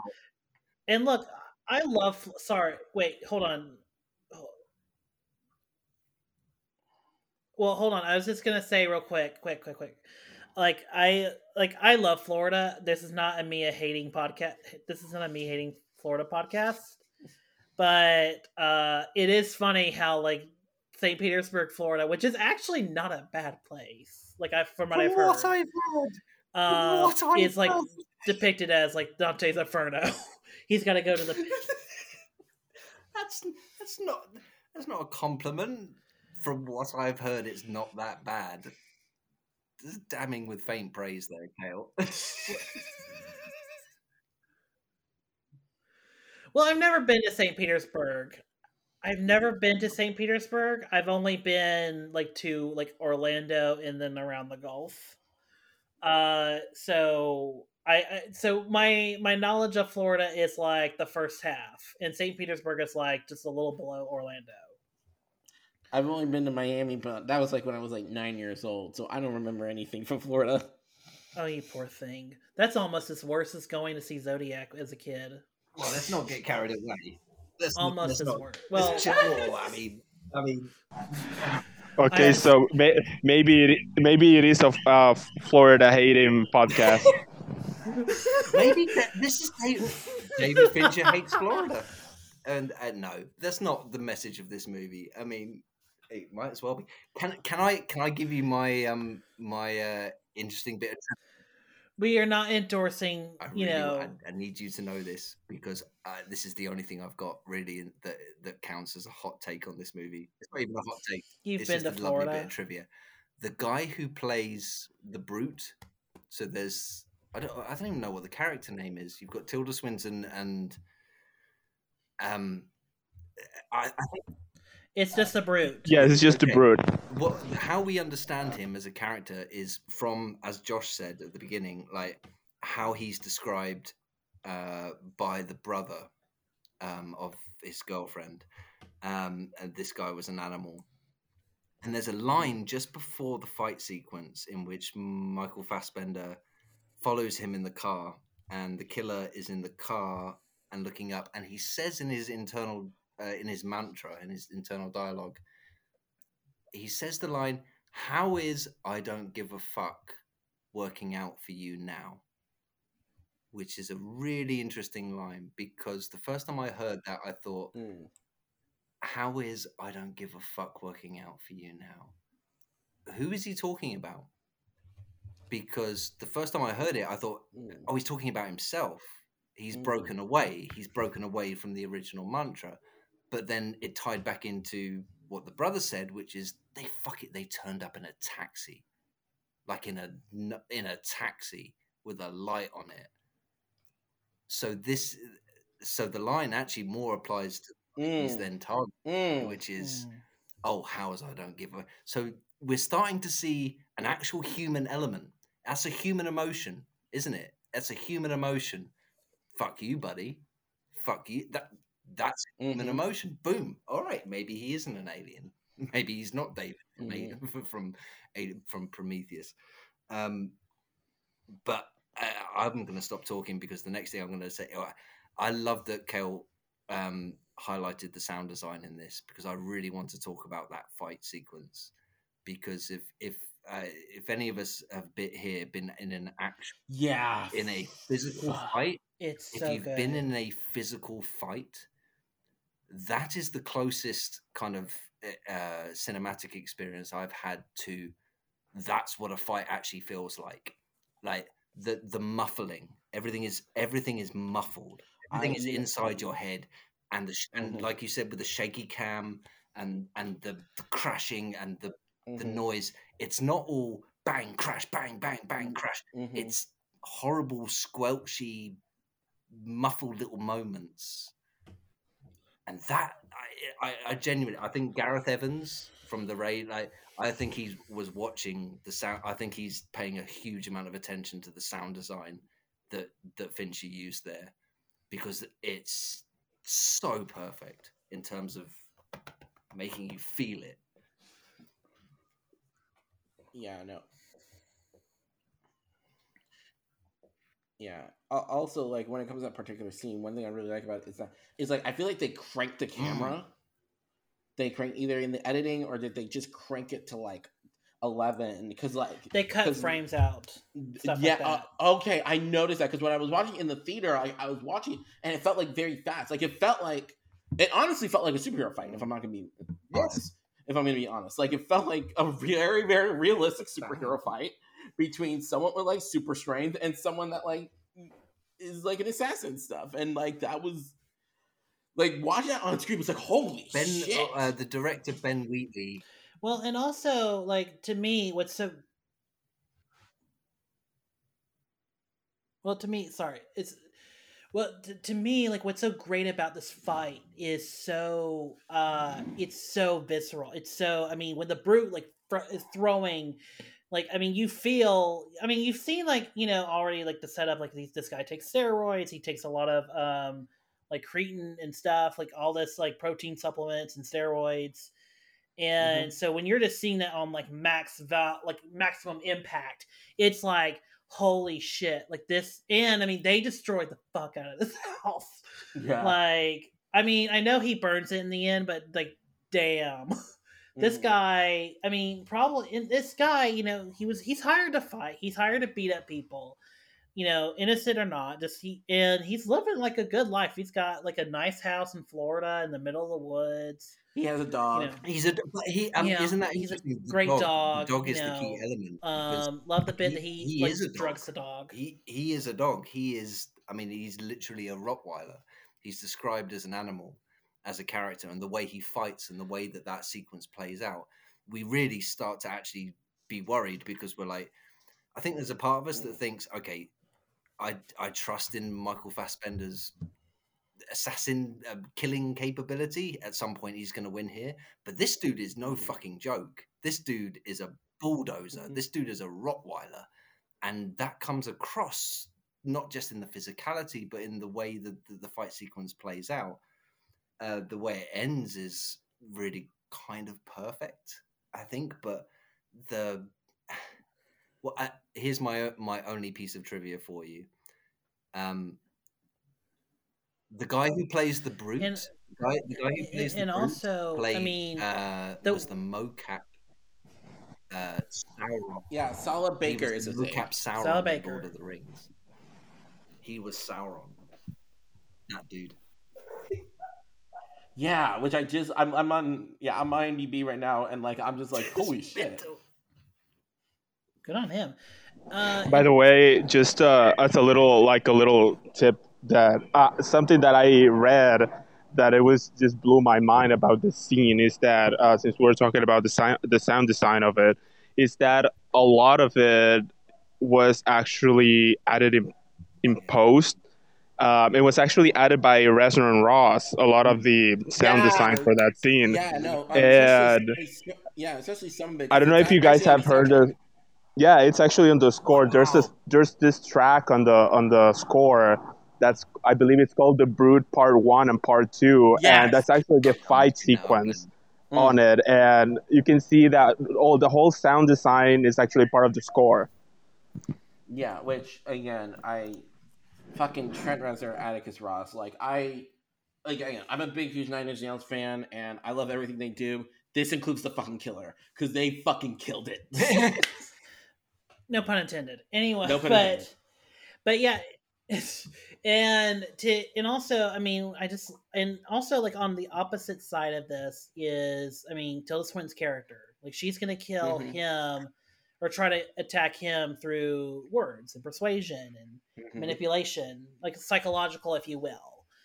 And that's what I kind of, you know, not to veer off, but I mean that, that I kind of love like when we get to New York, which is also, Mm. you know, this movie all almost almost shot chronologically in that they just went to each location. By the way, um, but they only shot uh, Paris, Dominican Republic, New Orleans, Florida, and then they ran out of the budget, so they which they just filmed everything else in Chicago, um, or in What's the we Illinois. can double? What, what's the nearest place we can double for New York? Uh, what's the map? Chicago. Chicago. Yeah. So they filmed. So they filmed th- this beautiful scene, and this in this. Be- I, I want to go to this restaurant. I'm gonna need to find this restaurant in Chi- in Illinois because this is like a well, beautiful, well lit restaurant. And Tilda Swinton, who's credited as the expert, Can I? Yeah, Can I? Can I, Tilda Swinton is I- the can I link this There's back no- to a conversation Josh and I were having? she's always been the expert. I got, I got major Yeah. John Wick vibes from this scene. Like even the the interaction with the waiters Mhm. and the way the the way everything. I was getting the Mhm. continental vibes genuinely off of it. And in a conversation last night, I- Josh, you, I, you were- I was as well. I was getting. Uh, I, I was talking to Ka- Kale and um Oh, yeah, and no, Alfie, and I, I thought I thought I was really clever, and I had this hot take, which was I I, I rewatched it, and I thought uh, Michael Fassbender doesn't blink once. He doesn't blink in the entire movie, and I thought, oh look at me, I'm so clever. I've, I've noticed he doesn't blink. And Alfie, Alfie, do you want to take it from here? Because I was wrong. Uh, sure, because um, actually, I, I noticed that I noticed this in, like in the first the first time I watched it when I watched it in theaters. Is that I couldn't like take my side of um, Fassbender's face during uh, Tilda's uh, monologue because he was doing such an in- in- such incredible things in that scene with just his eyes, and he was blinking a lot, a lot, a lot um, but he doesn't do it throughout the whole, the movie. He just does it during that one scene, and he's doing it like an unnatural number of times. And I just found it so interesting because he doesn't really say anything throughout the whole conversation, aside from um, where she asked him why would he come to the restaurant. Um, I mean, that really comes around of him, you know, still being questioned about his choices on why he's doing it that makes you think that maybe he's not very good, but you've seen what he's done, so he's you know he's good. He's just making these mistakes because he he's kind of blindsided in a way for what happened. And also I think because I think the whole ordeal really comes around for him just wanted to get out, him realizing that his mantra of uh, "I don't give a fuck" it's, it's not working for him. It's not something that it's natural to him. So he just kind of looking for a way out. The way the way that the way that no, that scene defi- works. Definitely, and like, yeah, no, and I definitely see that between the two. the the way that that scene works is that No, no, you you have to have we believe that Tilda Swinton when she starts talking to him she knows not just exactly who he who he is and what he's there to do she knows everything about him because in his head it as Alfie says it's the first kind of uh what's it called? Kansas City shuffle or whatever it is. He's he goes into that meeting thinking Mhm. he's going to almost enjoy putting her at uh, showing her that he's in control. This is a this is a predator prey eh, um, thing and he's won he's got the upper hand so he sits down at the table Mhm. and he allows her to speak which he does and Mhm. she starts to speak but the interesting thing is the way that she talks about him is incredibly personal how does she know who he is does he Mhm. have a reputation? Clearly, he must have a reputation. that mantra that has been going round and round and round Mhm. and round in his head that we first start to agree with perhaps that is the that is the thing that he Mhm. puts out into the world that is he believes himself to be the perfect assassin because he removes all all Mhm. aspects of humanity from his personality but she already knows that she already knows that about him Mhm. she's not going who's this guy he must uh, she knows exactly who he is and I, I i i didn't notice it until alfie pointed it out that he starts Mhm. to blink and he's processing. Blinking is processing. Blinking is uh because in in our head he's just gone through a brutal battle but overcome a wild a wild dog. Then he comes up against Mhm. her the expert and it's a conversation and it's the first time i think he as you say uh, what did you say alfie? He was listening. It's the first time that he li- actively listens in the movie He he was listening, Yeah. it's I, um and also I think there's some there's also the, this comparison that it's uh it's made uh, because if we see we have our three assassins, we have like uh, Tilda, and we have as the ex we have the expert, we have the brute, and we have the killer. And if you see, there's a line uh, that Tilda says that's very interesting. That she says, "If it was uh, if it was up to me, I wouldn't have involved your female friend." And I actually like she asked this guy to not harm her, and you can see that even though all these three people have the same occupation, they have entirely different methods. And I think it was very smart for uh, Fassbender's character to really not talk very much during that interaction because you can feel that clearly she's a lot smarter than him. And because she her approach as an assassin is through her intellect. She is, she doesn't have this brute force that uh, the brute had which um, he really his only resource was violence because he didn't seem to have any plans or anything in advance or he he wasn't the kind of killer who just study his victim which uh, Tilda clearly was and the clearly and clearly the killer was in a way as well but still he doesn't have like the force or the brains for it the, the brute is and and it's not taking anything away from Yeah, it by no. saying that the brute is, Yeah, is no, an I, I 1000 instinctual percent agree with that, and that actually winds up. like he, he he he's an animal but an animal is still in like that's how he gets the drop on Mhm. him in that fight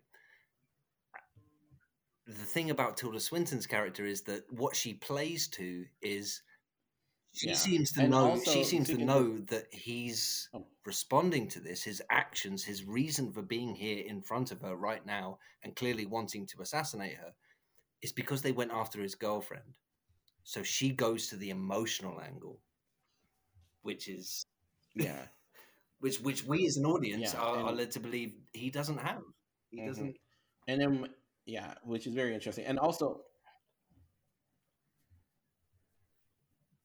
Yeah, and then when he tries to get the drop on her, um, like you know, he shoots her, he shoots her in the head and stands up, and like she bleeds out and stuff. But then we also see that like, like clearly she was planning and stuff, but she wasn't able to effectively do that because it was mostly mental manipulation. well it's emotional it's mental emotional manipulation ma- as opposed to- manipulation in terms of as opposed to just physical force. Which she's playing she's Oh. playing the submissive character hoping Mhm. to lure him into the only way that her plan to escape this Mhm. works is if he takes her hand Mm-hmm. instinctively when she offers it and isn't that interesting she gives him she literally is giving him an opportunity to be human take my hand be a human be emotional be empathetic bang shoots her like I, whoa, whoa. love it Mm. Yeah, this movie. Yeah, um, hmm but yeah, no. So yeah, no, and yeah, I, fuck, I have no words. I, I, I, I have no It's words. such a great yeah. scene. I hate that she dies. Uh, can i can i can i run this yeah, past no, you same- here. And then that leads us into so mark kermode who I, I everyone in here knows i, I think it? he's perfect i think he more or less sees everything uh, i I, he's been my number one film critic for a long time. I disagree with him on almost every level about this movie. He sees this as a almost a paint by numbers um assassin a hitman movie. He Mid. he and he thought that the worst thing about it was Tilda Swinton, Tilda Swinton's scene. So, like, I I, disagree. So- I disagree. I disagree. yeah. Yeah, no, I, I disagree with Mark. I think Well, here's the thing to correct to correct Mark. I don't think he hated her performance. I think he just hated that Fincher uses her limited time in this movie to tell a joke that was Oh, in the oh, crowd. yes, that's. Oh, what is the joke? like that was already like Yeah. in like that was already in another thing, and he was kind of like. So to me, like, not to put words in anyone's mouth, but that's that, that's like how I took it. It's like he was just like, we have the amazing Tilda Swinton here, and you get her to basically tell a joke that's already on a Netflix show. But I see, I hadn't heard the joke. So, but I mean, he was like, like this movie's kind of like, I don't know why Fincher would do this. Yes, yes.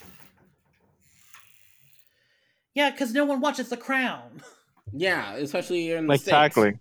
Yeah, because the, Who the fuck watches The Crown? fuck- I mean, first and foremost, Especially here, especially you know, first and foremost, fuck the crown because, um, again, sorry, but I, I'm not, I'm not, I'm not a, I'm not a monarchist. Um, but I, yeah, I, I think any, I, uh, there are a number of stories, aren't there, which are told in different movies in different times, but it's still capable for the same story to be effective in different channels, in different, in different mediums.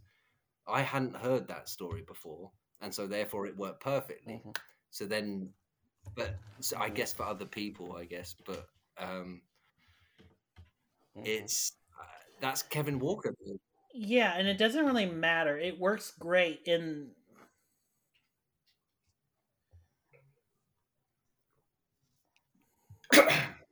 No, that's, that's, No.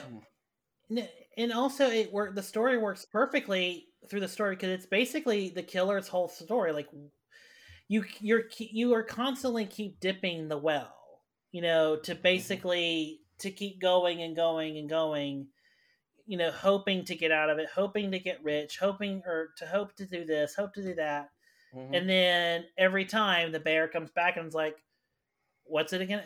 And th- what's it gonna be? What's it gonna be?" And then finally the bear just goes, "You like this? you like being sodomized?" you know and it's the whole idea it's like it's like the expert is basically the like a co-ceo or something for a, a company and to it is like you keep coming back and back and back for you know more for more abuse more trying to do do it all over again. And then you go hold on hold on skadoosh hold on you know? And um and then you go and then you're just like you just love this. Like this is your thing. And it is such an understated thing because there, there could have been a whole because this movie up to this point it's pretty much you know slice of life of this character. But tilda swinton basically comes in and says you love killing you love this entire cat and mouse of fucking up. I think he has fucked up before. Mhm. it might have been a long time you know since that happened but i feel like he's been in this situation before and he has to keep doing it to basically you know to basically a keep getting work and b to be like you know like this is the insurance policy. Like he is the insurance Mm. policy. He kills everyone that he's worked with and then if he has to kill the customer too he'll do I, it. okay, here's where Or I need to come in, if you excuse don't mind. I, I disagree with you Yeah. respectfully. Um, I, and dis- that actually I disagree with into you. our third act. Sorry, slash- Josh. You, sorry, Josh. You go ahead.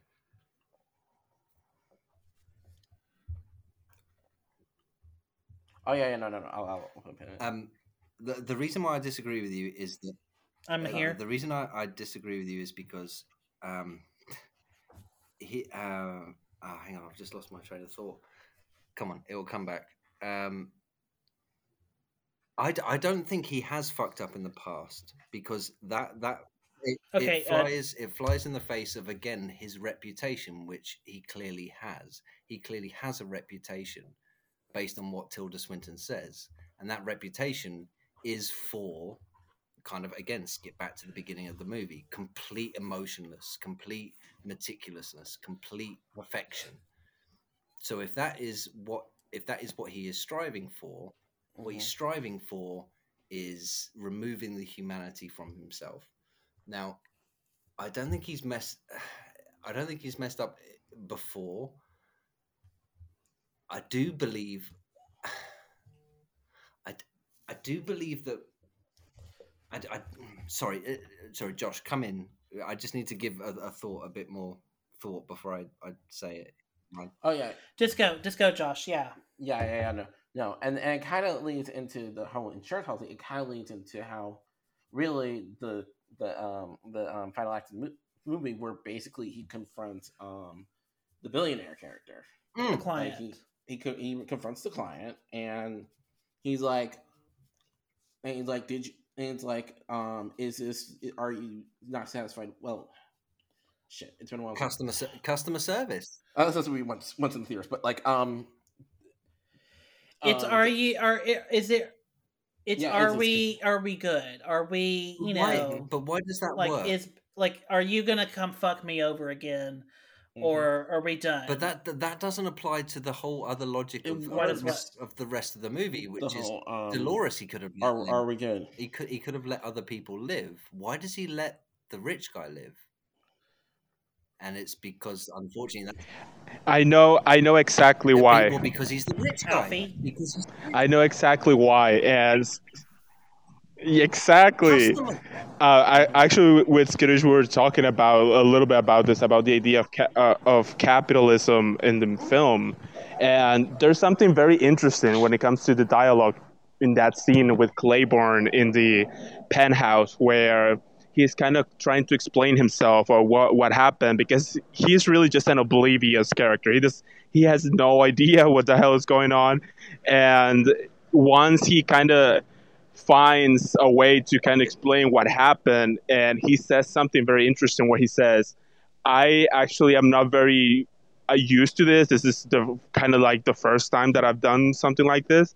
And when somebody told me that it, i mean you fucked up i was like nobody's perfect. Like but what do we do in these situations? And then he says that hodges back in new orleans he kind of gave him him like the plan of this so this is what we do and you know clean up clean up an aisle three. And aisle three. that's very interesting because of hodges line yeah.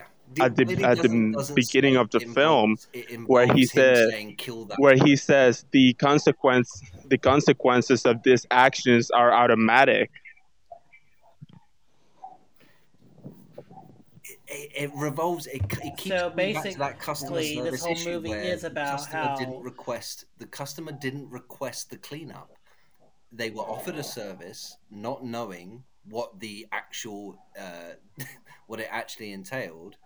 And in your soul, you're like, "Well, hang on, what the fuck? You you killed Hodges, you killed, you killed Dolores, you've killed everyone else to to this point.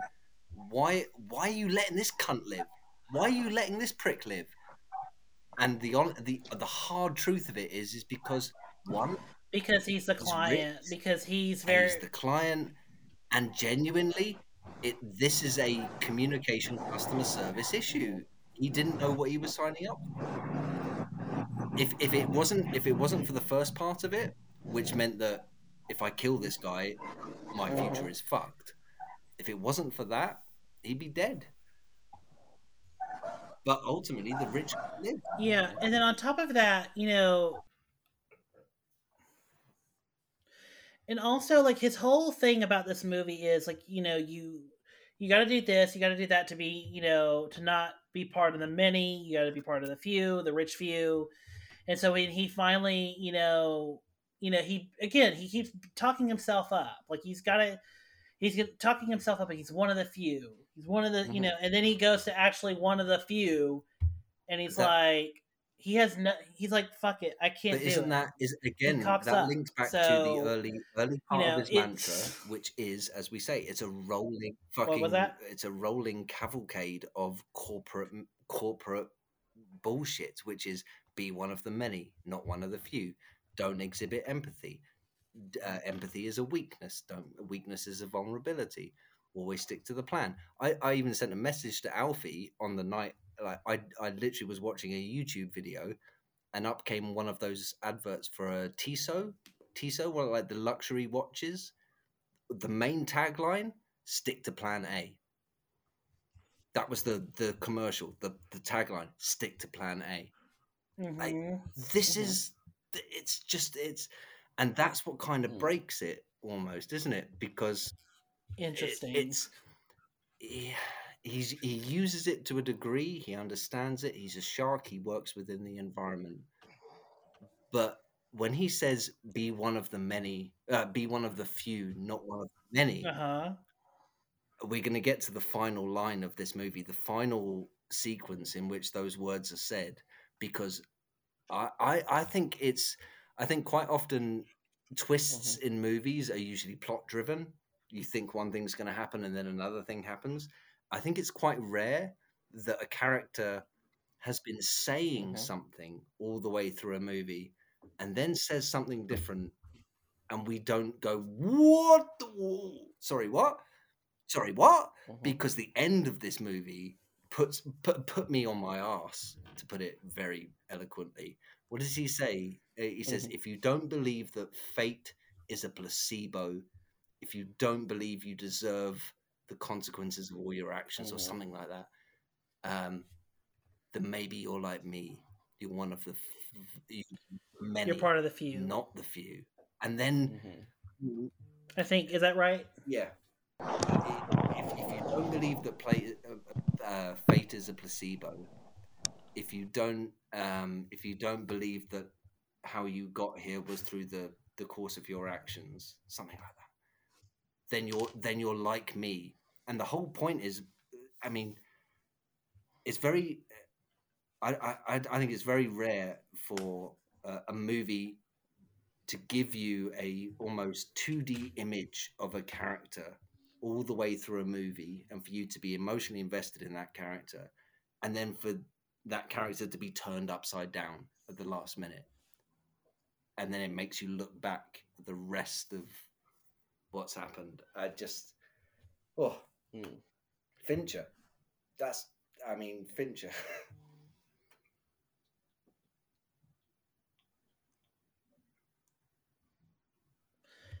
Yeah. Um. So, with that, I mean, uh, is there any final thoughts on this movie? Because I think we've talked about almost the whole movie. I think the only thing we missed was the taxi driver. The taxi driver in Dominican Republic. Mm. That's the only thing we missed.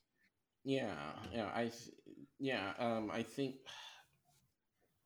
that's such a good scene Skadoosh, you really are on a delay. Yeah, yeah, that that was a scene. That was the I didn't expect because like when he just has the gun and stuff, I thought, okay, maybe he does a bang, bang, bang, bang and stuff, and it's like, damn, okay. But then again, we that's how like despite his fuck up, he's still an effective It's- killer. Like it's an like, opportunity he cleaned up, like he cleans up after. his it's an opportunity for him to, to show It's very just. to show empathy hmm which he doesn't do and that's the brutalness of that scene is that we're kind of hoping that he lets this Mhm. poor guy live and Mhm. no okay all right. Then we get to his his college professor and her sweet assistant. Is there a chance that he's going to let them live? No. Then we get to tilda swinton. No. The rich guy. The rich guy lives. And actually, of all the characters that we're probably actually hoping gets it in the fucking neck, we're hoping the rich guy gets it in the fucking neck. Which I, I, I feel that's the message of the Mhm. movie. kind of a bit depressing. That's very yeah, it's very interesting. It's just very interesting how we leave that off. But yeah, no, I this movie, like the like I love this movie already, but now I even love it now more as we like this. We've been discussing about it for like over for almost two hours now. Like I like Jesus fucking Christ, Fincher. Like this was initially in just my top ten Fincher movies, but I think I'm gonna put this in my top. I was gonna say um, because of the ranking element. like, I- like, what was your But, top like, three coming like- into this of Mhm. Fincher movies, and now how does it sit? Where does where does the killer sit now in terms of your your standings?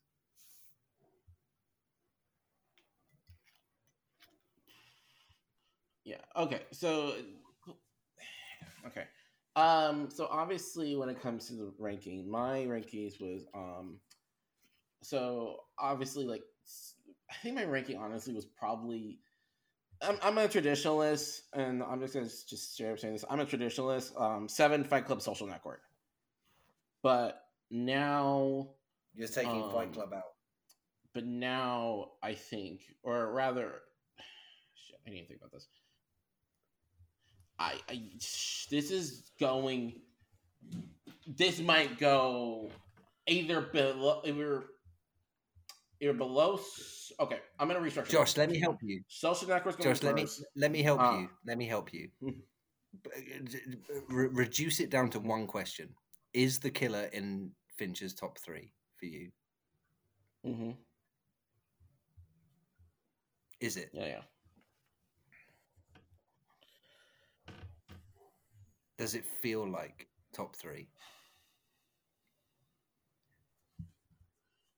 I don't think it's his top three, but in definitely in his top either five or six. Okay. Like it's just one more. be- It's just like one more below, and I need to kind of. And, I, and I've been seeing honestly, I've been seeing with this for like the last almost month since I've seen it. But I will say, I will say this: if I did have to create a top five, which would include Social Network, Fight Club, and Seven, this would probably be because then also well, then there's Gone Girl, and then there's um and there's Drag and then there's Dragon Tattoo. Um, a couple, a few of the movies, I'll be fully upfront. I've it's been a while since I've seen them, like Panic Room and The Game.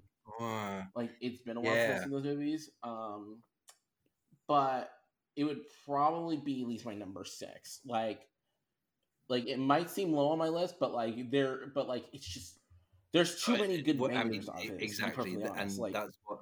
like, and even though this has a It's very that like sim- like honestly Cameron. a very simple plot, the way how he executes it is just phenomenal. Al- uh, Can I ask Alfie though? I, really want to know what Alfie uh, because again, as Josh said, like it's such a crowded space. Like to choose your favorite out of Fincher's, uh, it's there's so much good stuff. But where does it where does it trouble your ranking now? Hmm. I have the killer at number four. Mm. Um, Alien Three, Uh, Benjamin nice. Button, and Seven. Right, that- very So nice. what's number? What's the other three then? So um, my well, my top my top five then it would be uh, Benjamin Button, Zodiac, Social Network, The Killer, and Alien Three. Okay, I will admit this though. I am removing Alien Three from the thing. I know, I know, Alien Three has its defenders, and I will respect that. Yeah. But I, given how Fincher feels about that movie, and like the fact that he almost quit directing, I'm gonna respect his I- wishes on that. I, I, I, I, I, I, love you. I love you, Josh. Um, it still says a directed by time David talking to you. So I, It- fuck David Yeah, and I mean the the, opinions on his the theatrical cut is horrible. I love Alien Three.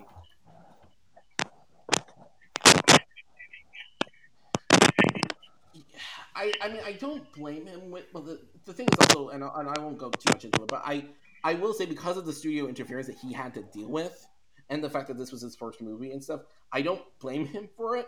But I understand where everyone is on that on that movie. I also just have a whole opinion about it, but we'll, we'll save that for another day. yeah, yeah, yeah, yeah. So my top three is basically Social Network. Uh, the uh, I actually like uh, Social Network. Um, I actually like Fight Club. Like I, I, I always have to preface when I say Fight Club. You know, I love Fight Club, but I love it for the reasons. Um, I love it because it is so controversial. It's not. It, I don't love its themes. I think it's. I think the most interesting part about the movie is like it's so against its own themes. It's so like it practices its own themes and then shows you how it's completely dumb, ir- you know, the UK, irrational, and all of that. yeah, so it- it's to me, like that's why I love Fight Club. Is like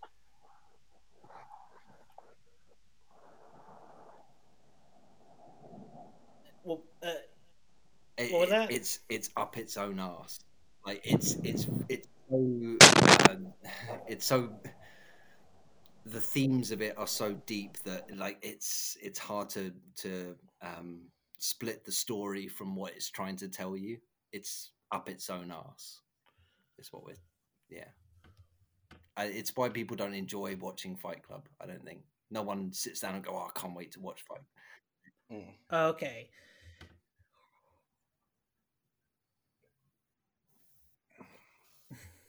Yeah, and then also just in the last twenty years with that movie, and the reputation now has, um, I like there like there's a whole bit where, and it took me a very long time to understand like why like David fin- like like David like whenever like I think it was like David Fincher like to his daughter like don't um I think it was either don't date anyone that likes Fight Club or don't hang out with anyone that don't like Fight that likes Fight that likes Fight Club, and now given everything within the last decade, I kind of understand now why he says that. No, and I get it. I really do. I'm just like I feel like I'm one of those people that's like, no, I love it because of what it's doing. I love it because like it actually is like sh- actually has the balls to put its things in practice, just Mhm. to show you how follow the fallacy. I think it. if if if, Mhm. if like how fra- like how fragile this whole like how destructive this behavior, this line of thinking, this mentality, it all is. Mhm. I, I, I think And if if, kinda- and they would never make a that I Fight kinda- Club well, two because that's It kind of actually, weirdly enough, ties back into the killer. yeah, yeah. That that they would never make a Fight Club two, but if they did make a Fight Club two, the story would be Yeah, anti yeah, no, incel. it would be yeah. it would be an extension of the first story to explain why incels adopt the first story. Yeah. Yeah, which is a whole other thing. But Mhm. yeah, no, like, but yeah, no, but back to my point about um the Fight Fight Club kind of actually tying back to killer. It's really the removing, or at least the removing of, or trying or about someone trying to remove their humanity, but then realizing that they're really fucking human at the end of the day. And the way how it's done, um, and honestly, both movies is very interesting. And with the killer, I you know we see that just through the performances and stuff, and I really like the killer now, especially in you know kind of just to kind of bring it all together. You know, in the hour and a half, and like the hour we talked about it, the movie, I fuck this movie is just awesome, and I I'm with you. I really do hope this movie gets some award buzz. Um, I don't know if it will or not, but I yeah, fuck yeah, this movie's awesome.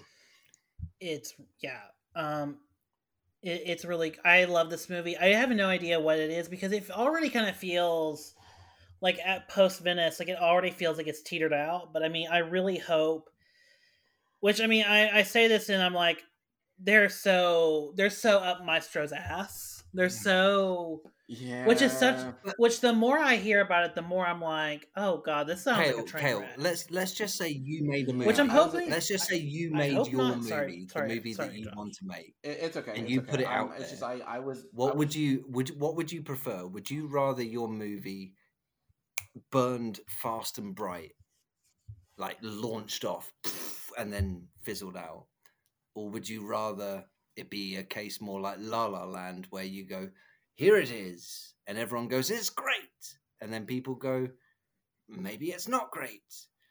Now we've been talking about it so long that we have to explore why it why it's not great like i love what i love about the killer is is that it's entered the the cultural discourse and it's gone bang this is what i am this is who i am and people have gone i like it and then we've moved on i love that i, I would much prefer that I I mean, I understand. I completely understand. I just it's I'm kind of just giving my kind of point of view of everything. It's just like for some reason people still seem to be like, yeah, Maestro's definitely the movie. That Netflix is gonna. And it's like, uh, there's got to be something else. Like there's, I mean, the killer is right here.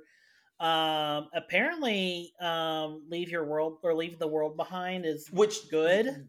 Yes, yes, and I actually, funny enough, I actually saw that during AFI fe- um, uh, AFI Fest, and I will say it is in my top ten of the year.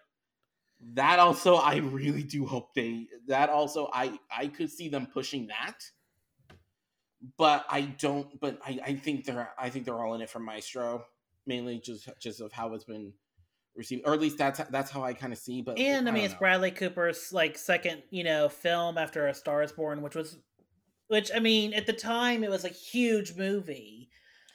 Um, but now it's kind of fizzled. It's even then it's kind of fizzled out. So It- I, It, it has, and uh, yeah, it has, and I. which I mean, is this, which I mean, to be fair, Stars Born. This is not me hating any of these movies. I'm just Mhm. saying their cultural impact has like we've moved on. Yeah, and also again, it also stems back to my one thing, my one big huge fucking gripe with Netflix and their goddamn marketing campaign. Like, if you want things to last, you got to put money into it. I completely understand, but they and I but the thing that has made Netflix so Netflix is that the things that have stuck around like Stranger Things, like uh I guess The Crown, um like th- those kind of things like they've been lasting because people did talk there's some audience talking about them. And the more I think about this that I'm just saying I'm like, "Oh yeah, this doesn't make any sense because people talked about American Vandal, people talked about you know Shadow and Bone, and all those things are canceled. So I literally I have no idea. I guess I don't know what I'm talking about. But Yeah, yeah. Netflix doesn't know what the hell they're they're, they're well. but they they keep but they kept Stranger Things of all things, and then they kept making House of Cards for six seasons, even though the Spacey thing. So I mean, we'll see. We'll see. Also, yeah, also with Stranger Things, that got popular really fast. Like I remember when that first season came out, I was watching my I was actually watching the first four episodes with my mom, which was a very nice experience. But like Josh, you blew up. watched this. You watched the oddest thing. And, with your and, mother. Hey, look, I, I love my I'm mom, not trying to be judgy, Man, but this is- like what a thing to say to another human being. You watch the oddest things with your mother. that is such a I I like I we've we were talking about Gone Girl, um, Stranger without. Things. What else have you? You know what? I don't even Honestly, know. No, the thing, no. okay, I'll tell you what. The most, the most negative, the most be negative to be fair- movie oh, experience. I I've watched Anyway. nice, lovely I've movies had with my mom. two incredibly negative uh, movie experiences with my mother. The first one was when I, I wasn't feeling very well, but I had a day off school, and she took me to the cinema, and we went to watch Ace Ventura Two, uh, Call of the Wild, I believe. And uh, I- I- I genuinely believe, Wow. Oh, when nature true. calls. I think that movie made me sick. I think it made me physically sick because I came out of that movie and was then sick in the car. I was only oh, probably 13 or so at the time. Uh, and the other one was that I never gave her. You were- I, n- you were Jim Carrey coming out of that. I never forgave her because we rented uh, the Muppet Christmas Carol from Blockbuster and sat down and watched it, and she fell asleep after about 20 minutes. I just, I, I can't get pa- get past that. Muppet. Mm, I mm, I'm- almost- I'm, God. Go ahead, Josh. I'm, I'm kind of, I'm kind of, I'm kind of with Skadoosh on this. I, I, especially with the Muppet Christmas Carol. It's not even that long. Like, come on, people. Yeah, yeah, I know. Oh, also, has Michael Caine, the great Michael Caine. Uh, oh, oh! Now's the time you want to fall asleep. Okay. Oscar winner Michael Caine and Okay, we've gone on longer than the actual movie. What? No, honestly end it. it's, it's the right time. No, yeah, okay, so uh so no no no this has been a great show. Uh so the the killer uh that was so the killer is now available on Netflix. Um, please go check it out. I think we all here have recommended it. Um, and yeah, uh, starting with you, you know, I'm going to go backwards. Starting with you, Josh, where can the good people find you? And do you have a show to plug? Uh, yes, um, I'm gonna plug my pod, my weekly podcast, The Conversation with Two Geeks. In fact, as of this recording, I have just posted the newest episode. It, um, it should be up on Spotify, podcast, podcast, where our podcast you listen to. Uh, you can also find me at Twitter at jmartin3729. And yeah, I write reviews and stuff. In fact, I just did a review on Saltburn.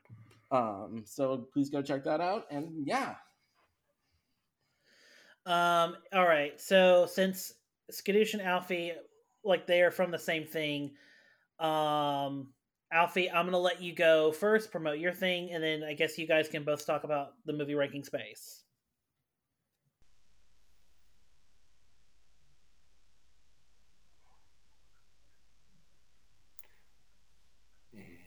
Is Alfie here? Is Alfie alive? We do not know, Alfie? but I'm singing a song. Um, Oh, that's Can you hear me? Can you hear me? Yes. Okay. Uh, yeah. So, um, well, yeah. well, uh, you can find me on Twitter. Um, my ad is uh, at Fonsy the Snowman. Uh, we talk about movies all the time. So, yeah, if you see me around, we can go ahead and do that. And yeah, I do the movie ranking spaces with Skadoosh is right here. yes. Um, yeah. Uh, great. Uh, Skadoosh, Alfie go. is genuinely one of, if I, how do I say this politely? He's he to me is close to being a perfect friend or or kindred spirit because he he's fucked up in a way that I don't recognize, but in but with everything around it, um, he likes things that I don't like but in the way that completes me because he gets to explain to me perhaps what I'm missing in terms of the pieces of the puzzle. And that's what I love about art and that's what I love about movies and, and TV shows is that like when we can fill in fill in the gaps for each other, I love that. That's what I love. I love seeing things from other people's perspectives, even though I, ha- I have clearly very t- almost tyrannical views on on certain things. Um, the movie ranking spaces on Twitter. If you search for at Skadoosh, uh, you'll find us. We we hold movie ranking spaces. We've been going for about two years. We have ranked everything from uh, romantic comedies to thrillers to sci-fi to um, movies with hats. That genuinely happened. That was one of our best spaces. Three hours about people talking about their top five movies which have hats in them. That actually happened. Um, I, I I love movie for its subjectivity, and I love movie. I love movie. I love I love how I love I love that movies give people the confidence to stand up and say, "I liked that. I didn't like that," and that's pretty much it. That I mean, that is pretty much it, because art, art in itself doesn't make any sense from a scientific or, or logical reasoning perspective. But it's the meaning that we bring to it and the meaning that we take out of it is what i love. That's what i love. And i don't care if your uh, opinion is a completely polar opposite to mine about any movie or any piece of art. I just love that you have an opinion. I love listening to people's opinions because i have been wrong so many times so many times and can I end? Can I end this with this? Can I very quickly check? Because Josh, uh, we haven't met. We hadn't met before we did this podcast. Can I ask, what did you think of the latest Mission Impossible? Mm-hmm. I just want to get a check. What do you think? Oh, I freaking loved it. Mhm. Um, I, yeah, it's it's in my top five. Of Mm. Can I tell you something very Yeah, quickly? it's in my top five. of I hated mean, it. Just uh, I loved every other Mission Impossible apart from Mission, apart Yeah, sure. from Mission Impossible Two. That's a different conversation. I'm trying to. I'm sorry, Kale. I, I will end this, but I think it's interesting. I I still can't explain why I hate I- the new one because for all the reasons that I loved all the ones before. I I love them for that. I didn't love this one, and I'm still working it out. I'm still trying to figure out why. So maybe on the next podcast, I'll come back to you and I'll. How how is this? How is this the first time that I've heard I- about I- this? Honestly, Alfie, I fucking hated it. I really fucking hated it. The first time that I was like, "Oh, this is the Emperor's News." I really it's funny plot. because You need a plot. it's it, it's funny because you you've never told me this. You've never told me this, and actually I didn't like it either. Okay, Oh God. what have we done? What have we done? I was I was like, this is kind of not. I I did I didn't I I came out of the theater and I was like, I, I don't like this That, movie. that was a bunch of bullshit. But the I- problem is, is I- that they did the same thing with all the other I'm movies, lost. and it was great. Why does this yeah, one no, suck? you, Oh. speak for I y- uh, y'all I I don't know what y'all saw, but like what what in the here. I'm gonna pull this dagger out of my back. yeah I'm, I'm just gonna I'm gonna just Yeah, bye. We're leaving. Uh,